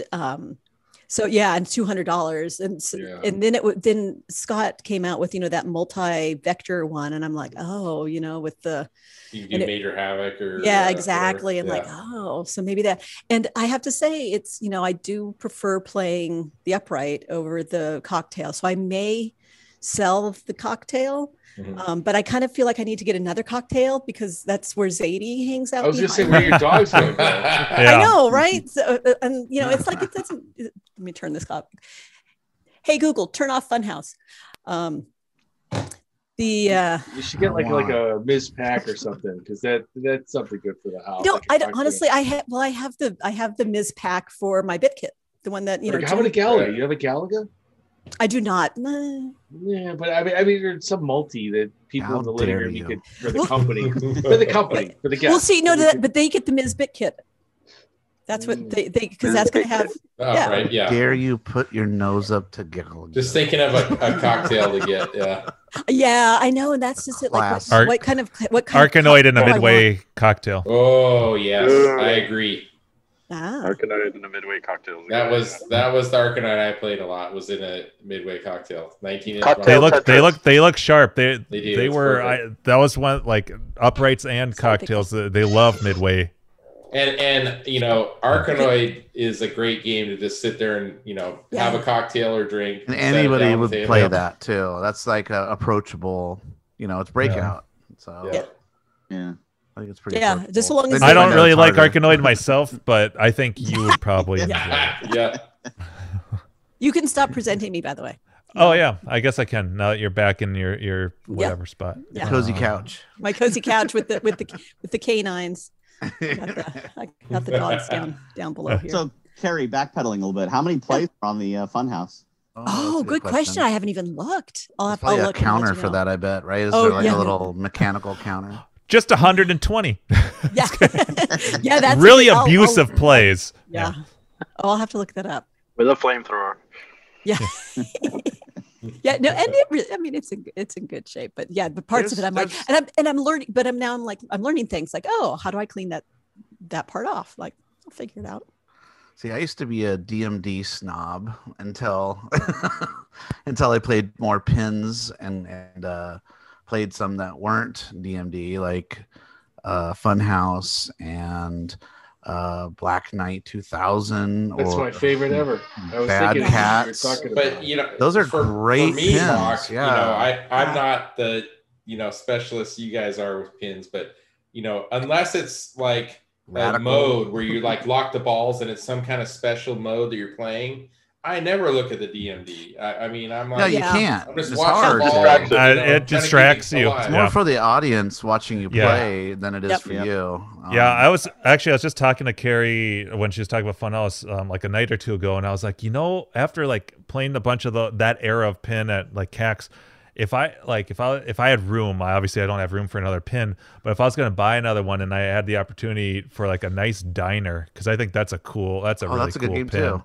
Yeah, and it's got a really cool look to it. Again, that's a game where you could not put LEDs in it because it's got that glow to it, you know, the restaurant thing. Old school diner. And it's a really cool back glass and everything. Yeah. Mm-hmm. It's the wiggly characters in the back. Yeah. And the windows. Yeah, that's awesome. Yeah, I like that one. Yeah, that's cool. But yeah, and Andrew, what was Andrew saying about? Andrew, get back here. Yeah, where'd you go? Get over here. That some of the I know what I was gonna say. Andrew has Judge Dredd that has that DMD that has some amazing animations, but that game is so fast and so hard you can't watch that stuff. That's more for like when your friend's playing and you watch him and watch his score and watch the animations, because then you see all the funny stuff where you know people are getting shot in the face and you know, or they die and then they get peed on by the dog that walks. Talk about Judge Dredd. All that stuff that's in the game that's really funny that you can't see that.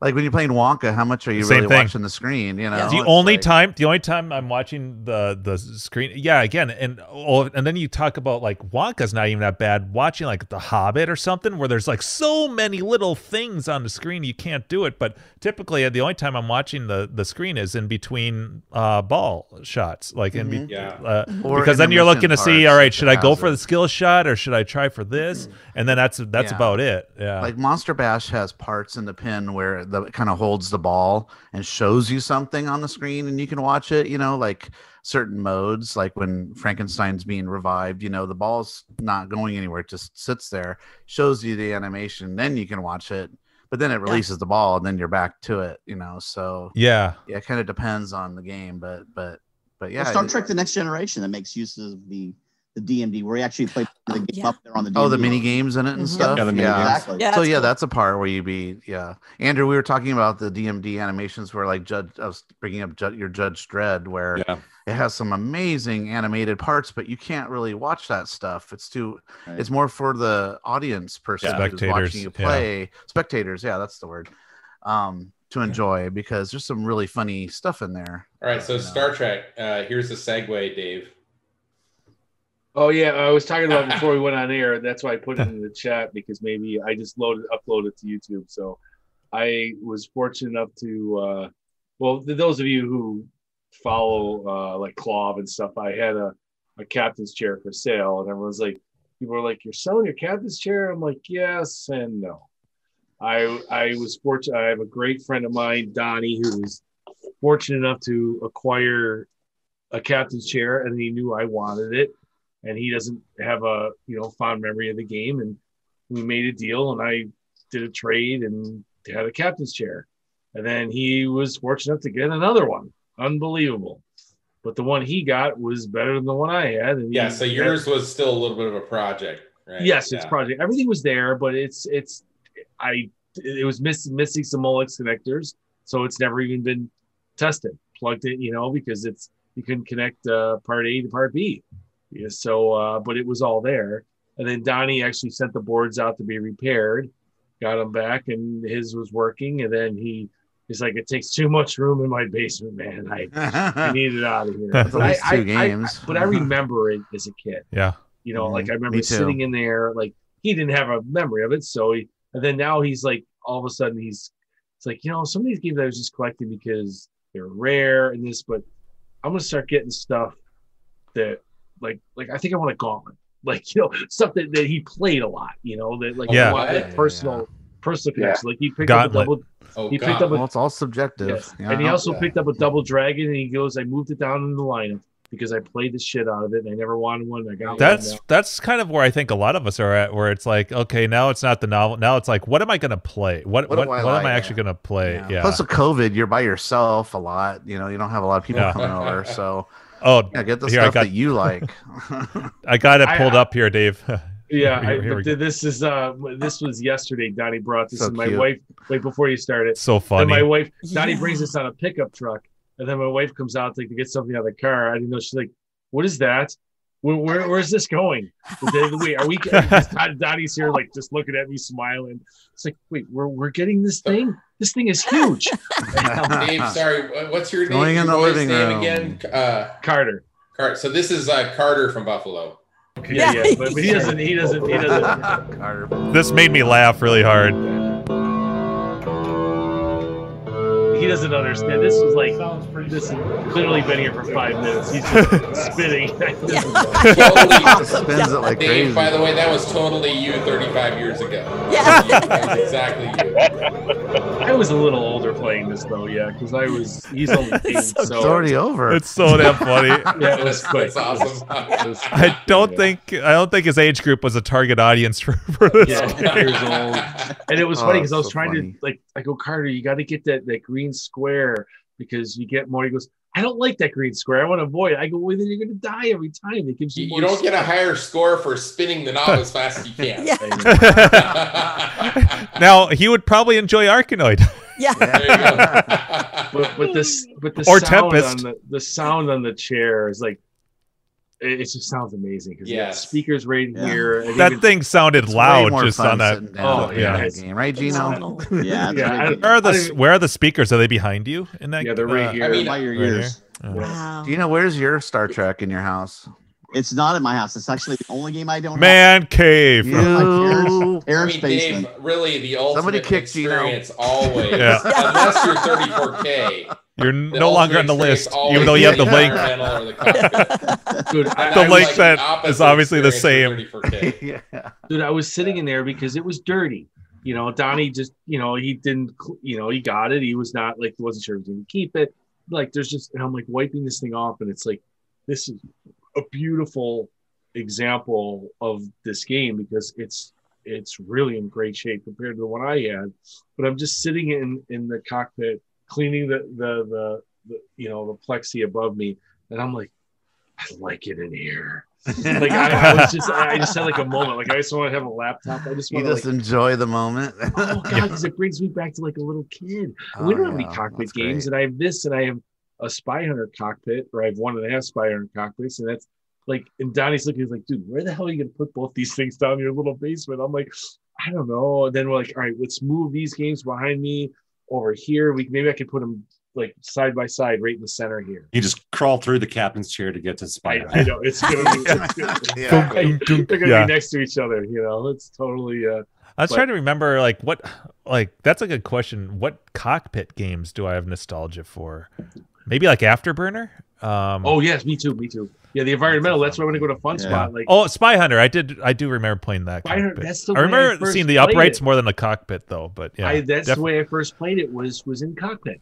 And so Andrew was sold me his Spy Hunter, and I had it for I don't know 3-4 years. 2 days.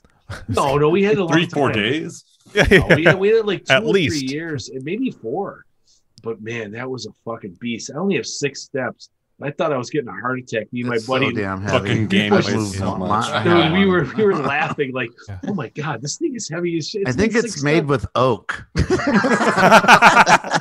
waterlogged oak. Yeah, all those posts on Claw where they joke about it. That's no joke. It's true. It's no joke how heavy that is to try and get. It was plus the capacitors are as big as a Pepsi can. And so my father-in-law was looking at me and my friend. He's hearing all these grunts like. Oh, it's so heavy. Just trying to I can't imagine what the sit down is like compared to the stand up. So well, you could separate it. Yeah, I mean, you can separate it. And it's on wheels. So as long as you only have to roll it around. It's not a mine's not on wheels. I don't think it's not. I don't think so. Mine was on wheels when I had. But damn. But yeah, I had nostalgia for both those games. Like Spider Cockpit was always like. That's I think like Star Wars Cockpit has to be up there. Yeah. Oh yeah, sure. It is for me too. But Spider was more. Because I mean, I love the Star Wars cockpit, but Spider, like the music alone blew me away. I thought it was amazing. I don't think I ever played Star Trek or saw one back in the day. I did. My brother's 18 months younger to me, and I was showing. He goes, I don't remember playing it. I go, Glenn, they had it at Showbiz, but he doesn't remember because he probably didn't play it. Like I sat in that as a younger kid, and Fun Spot is still every time we've gone there, it's always on and it's always working. Wow. Spy Hunter has since left the floor and always had issues, but for whatever reason, their Star Trek cockpit is always working. That's good. You know, it's like they have other vectors that are down, but the cockpit's always working. Star Wars cockpit for sure, Pole Position cockpit for sure. Oh yeah, I forgot about that. Yeah. Spy Hunter for sure. Oh, those and then another one that I played, and I don't really remember playing the upright that much, but the cockpit a lot was Road Blasters. Oh yeah, that's a fucking cool cockpit. I never saw one, but I played that's upright, awesome. Yeah. The only Road Blasters cockpit I've ever seen in person was the one at Fun Spot. Yeah, they still got it. They still have it. And the magnifying glass on it. The giant magnifying glass. It's like the lens in the back of an RV. It reminds me of the accessory for like the old Game Boy. You could buy the magnifier that attached to it. Yeah, that hangs up with the light on it. Yeah, they have like that Space Harrier, but it's been down the last couple of years. You know, my son remembered playing it. He's like, "Yeah, where's it?" I go, "It's there. It's just not working." I mean, I get it. Oh man, is that the one that there's a picture of Andrew in? And, and he's all like, "I had my wings out." Wild color in that. Yeah, the Road Blasters cockpit I got was near you, Lewis. Like I stopped by your house after picking that up, I think, right? To get the monitors from you? I think our monitors. No, that wasn't Roadblasters. That was Stunrunner. Oh. They're both red. Yeah. That's a straddle. That's not really. I got Roadblasters in the Bay Area, too. Yeah. I don't remember where exactly, but. Like a horsey. Straddle. So I'm confusing those two. Like a horsey simulator. Yes. So Dave, did you sell your other truck? Did you sell your original Star Trek cockpit? Okay. Yeah. I missed that part. Okay. No, good. I'm sorry. Yeah. There's no, because I'm sorry. Yeah. Forgot about that one. Donnie said, hey, it's too big. He goes, why don't you sell yours and buy mine? But I mean, but it actually sold. I think I said yeah. No, but that's the one I spent. He's like, I literally spent $900 to make that repro of the canopy. Yeah. Yeah, it was $900. Yep. It was like $890, whatever, between getting the metal made, the powder coating. It was such an ordeal, and then I could sell it with that. Like you listed that and sold it like within a day, though, didn't you? Yeah, a local guy. Oh wow! Nice. I took it off. Yeah, a local guy looked at it. He's like, because he doesn't have to ship it. But you think about it, he doesn't have to ship it. So if he ever wanted one, he's already saving, $400 or $500 in shipping. So, and he works on shit. He'll be able to bring it back. And I told him, I go, because he knows Donnie, and I said, hey, I'm going to have a working one. So you can always come over and whatever, it's just, I go, I love it too. I did keep because Donnie's was missing the seat. So I kept the seat from mine and I made a new seat for the one I sold, which I just took it to Home Depot, had him, and then put the outdoor carpet. It looks great. It looked fine. In fact, I might even do that because mine's got a burn mark, but we'll see. I don't even know if I'm going to bother right now, but it looked fine. But what got you going on Star Trek again? Was it playing at a fun spot or Grinkers? Well, both. Donnie always knew. I said, cockpit's a captain's chair. I mean, it blows me away that I even have one that's sitting there. I just went outside when I got a beer. I'm just looking at it like proud man, like what? Yeah, I can't believe I own this. Yes, I mean, I had one fucking. I got a captain's chair in my goddamn garage. I mean, that's impressive. And I got a super punch out that it's got still got the fucking feedback. I just put it in yesterday, and Donnie was here, and the guy ducking all the time. I didn't have the micro switch needed to be lowered. Was it? But the feedback is still there, and Donnie's like, maybe it's this. I go, dude, no, I'm telling you, the punch up board, there's nothing, because I did that after just to see. He's like, maybe the speaker's bad. And I'm like, no. I'm telling you, because the punch-up board works fine. I don't know. All right, I'm throwing this out there. The plug is not grounded because it's got I'm going to replace it. Could that be possible because this board is so fucked up? Oh, absolutely. That he did like some other. So I'm going to cut it and put the grounding on tomorrow and try it. Because I noticed that when I always add. Well, because I've had three different things where my son got shocked and like Operation Wolf. I'm playing I've got the gun and my hairs are up on my arm. I'm like, what the fuck? Add that ground pin and then go through the cabinet wiring and make sure that take some light sandpaper and just make sure all the points of the cabinet wiring are clean and not oxidized. And you can check it with a multimeter if you want. I'm just saying because of the feedback, because the punch out there's no feedback, and I'm thinking this was such a fucked up board. The guy had to do so much to it that maybe something's a little. Yeah. I would just more sensitive too. Yeah, yeah. But I've had the Operation Wolf where I got the hairs, the gyrus where Carter kept saying he was getting shocked. I go, you're full of shit. And I'm like, he's right. Something's not grounded. Shock therapy. It's like Return to Oz. No, there was something else. There was three games I had that yes, we were getting.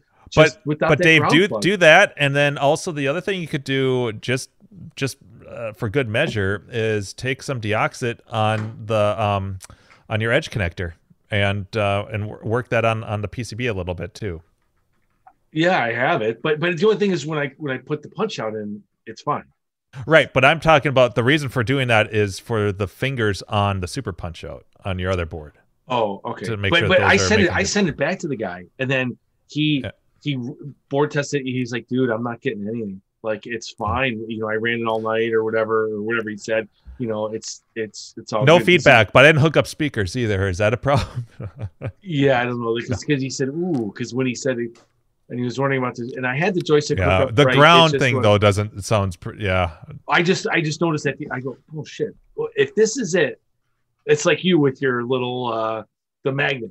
Like, oh, yeah. Oh my god, I would love it just to be this. Like, yeah, that is strange. Though I will. I mean, I do agree. It's strange that it's one board's doing it, not the other. But yeah, that. We'll try like, especially with feedback and stuff, is like ground is definitely.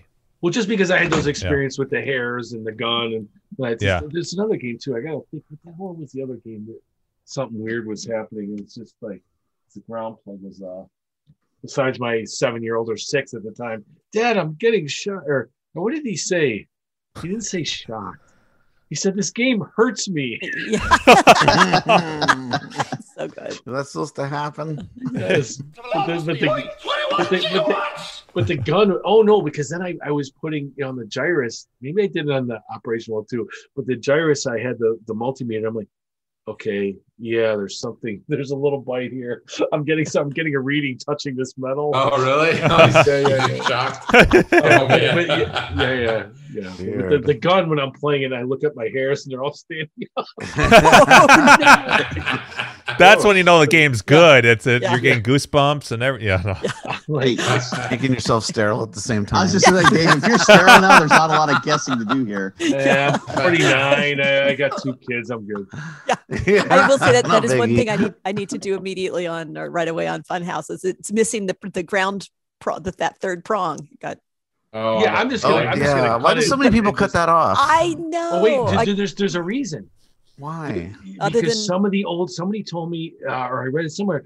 Some of the old arcades, the wiring sucked, and instead of always finding, they just broke it off so they could plug it into their existing wiring. Yeah, I don't know if that's true. They didn't have grounded outlets. They were grounding through. Yeah. So that's how old the buildings were, or something. They didn't have a ground. My house didn't have. They couldn't stick it in the wall. I guess. Right? I've also seen them just get broke off from like people forcefully, not paying close attention to plugging them in. They slowly start bending, and then before you know it, it just snaps off. Yeah, I've had a couple of machines before where it's like barely hanging on the ground plug. My house was built in '61. None of my outlets, they were all two prong. Yeah. And I changed it. The box itself was grounded, so it wasn't an issue. No. So I changed it, and then but they were all two prong, and I changed them to 3. So whatever the first couple of years, except one is still not grounded. I got a good electrician that one's in the living room. I got a state card. Well, when I was doing I was cracking open those 2 TVs I picked up for tube swaps, and I was remembering something that Randy Fromm said, that anytime you pick up these old TVs, the reason why they're all in a plastic shell is that you can't get shocked because there's nothing to ground the frame, and they just come out with a little 2-prong plug. Oh, interesting. So that's why they're all plastic shells. Like, wow. Isn't that comforting? Wow. Yeah. By the way, Gino, to answer your question, I looked at when I went off for my my quick bathroom break, a little under 42,000 plays. Oh wow. Okay. So, on Funhouse? Yeah. Oh. Yeah, not as many all from the same person. Yeah. Was it 10 G's? Yeah, it's about 10 grand, yeah. And it probably originally sold for 3 or 4. I don't know how much they sold for 30 years ago. I have no idea. Yeah. Maybe I would guess around 4 grand or something. Yeah.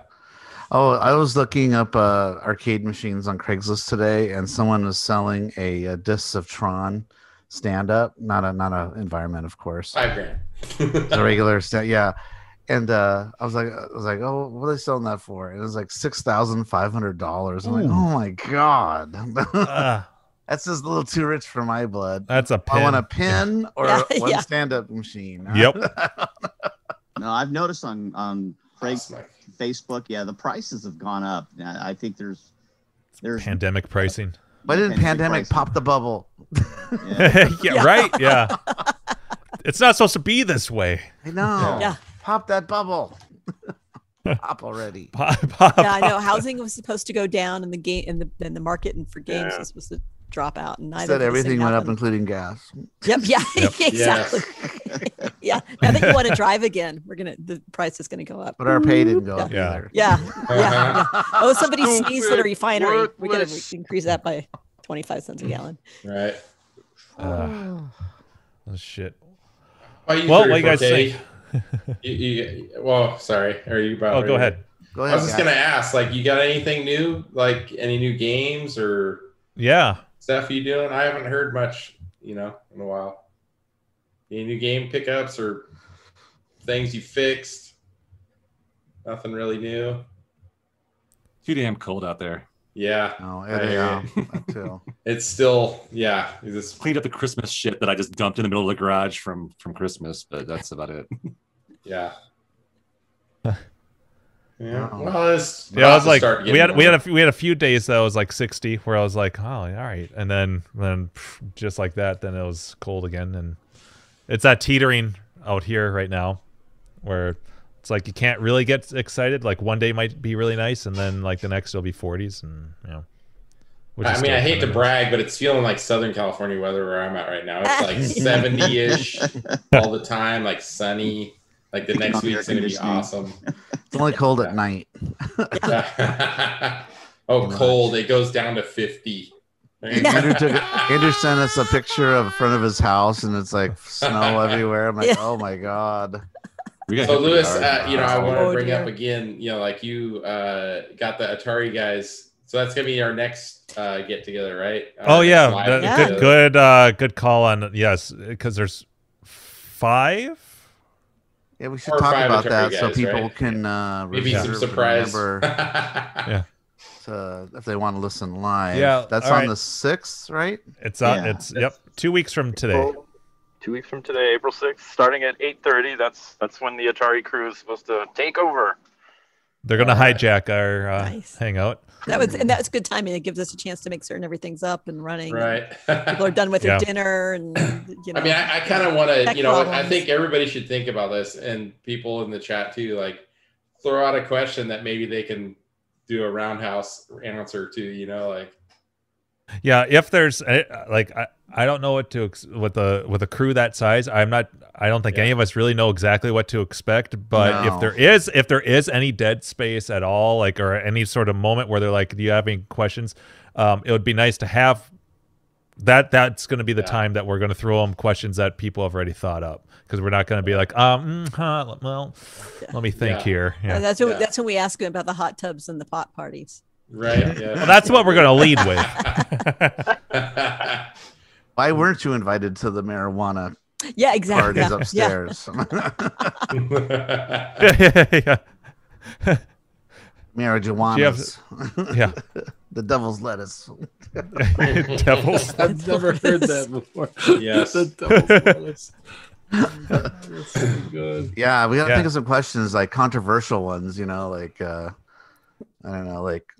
What did you guys think of each other back then? Yeah. Yeah. Did you ever make a dirty game or something for friends, or did you ever? What was the worst thing you said behind each other's backs?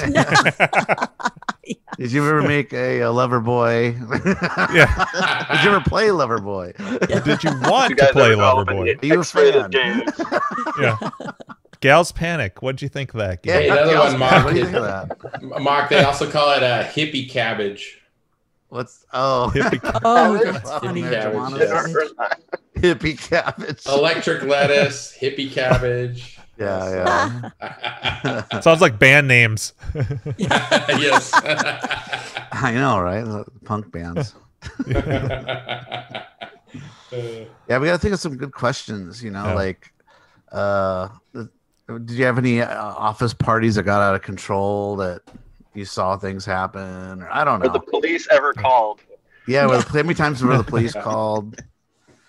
How much ass was the worst boss you had? I'm thinking is like, don't have to name names, but of all of them, like, who was the first one there at Atari, and then who's the biggest asshole when they interacted with each other? What was their first impression? Like that Owen Rubin guy, man, he seemed like such a douchebag. He was like so cocky.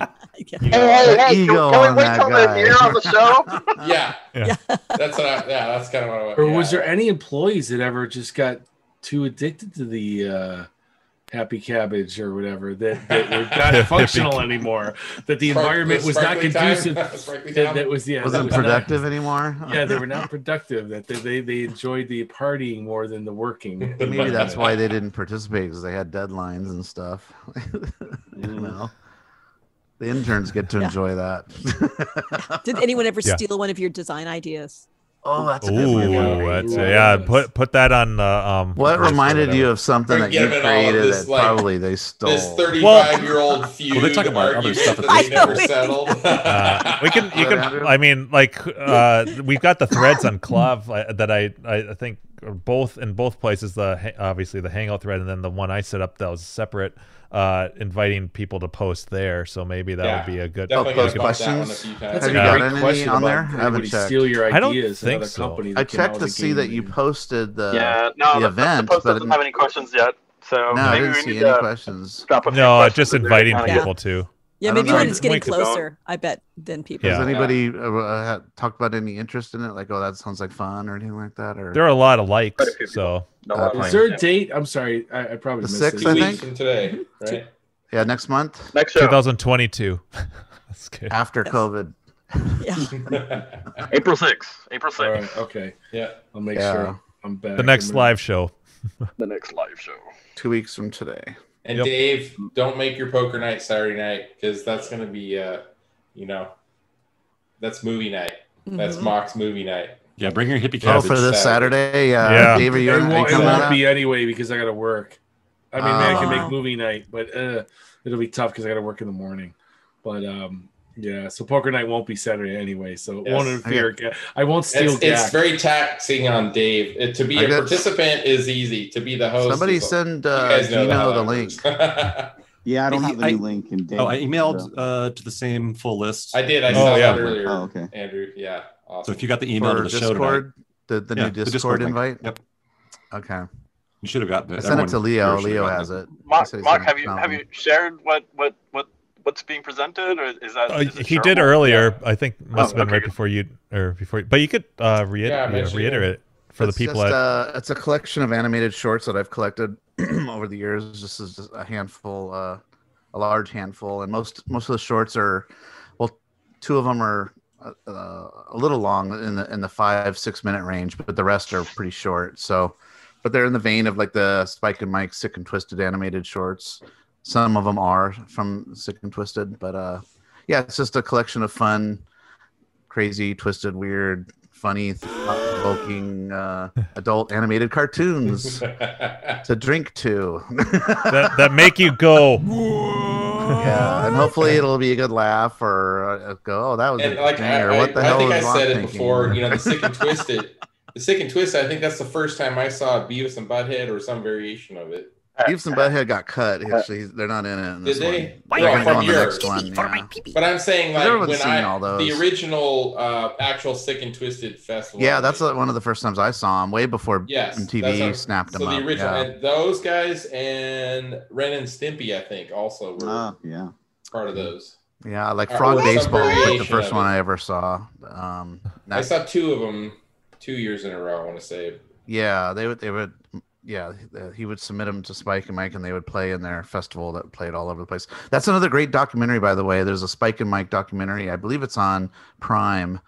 They talk about where the origins of it and how, like, Pixar was involved when Pixar wasn't Pixar quite yet. You know, they're just starting up.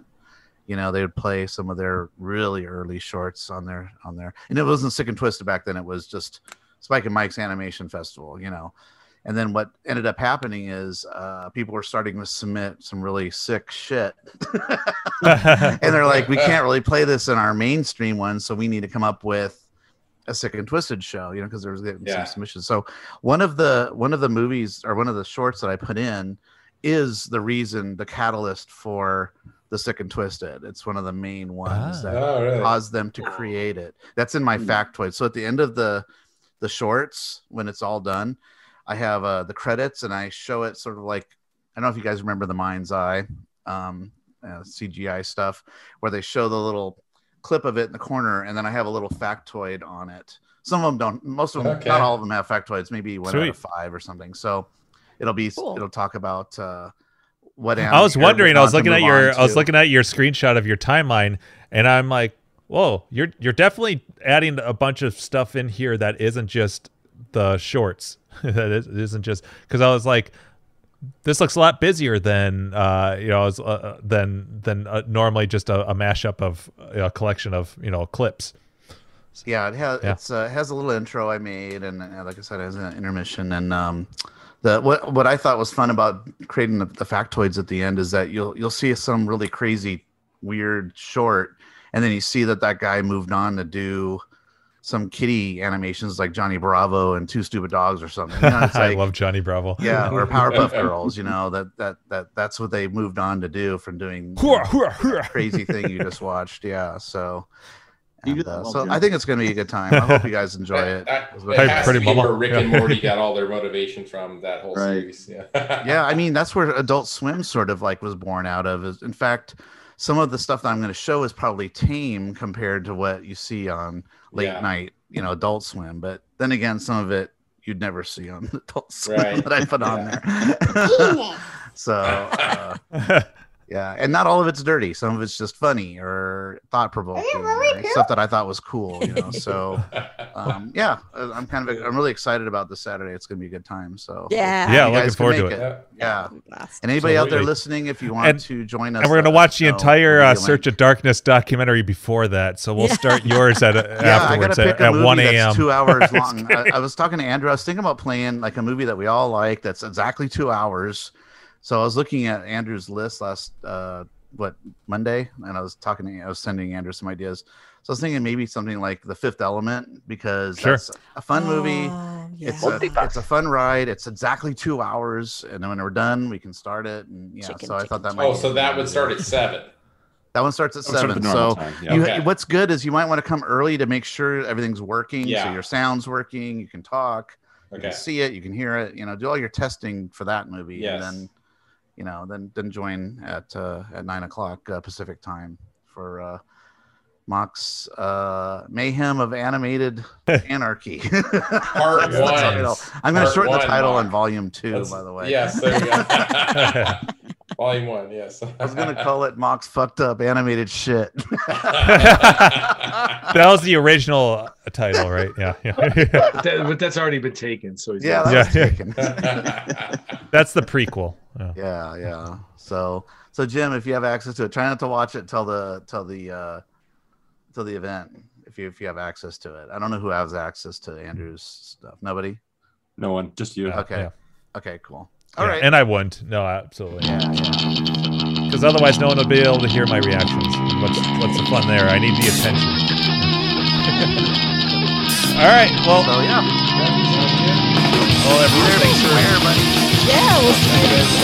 See you guys in, yep. Walking down the street.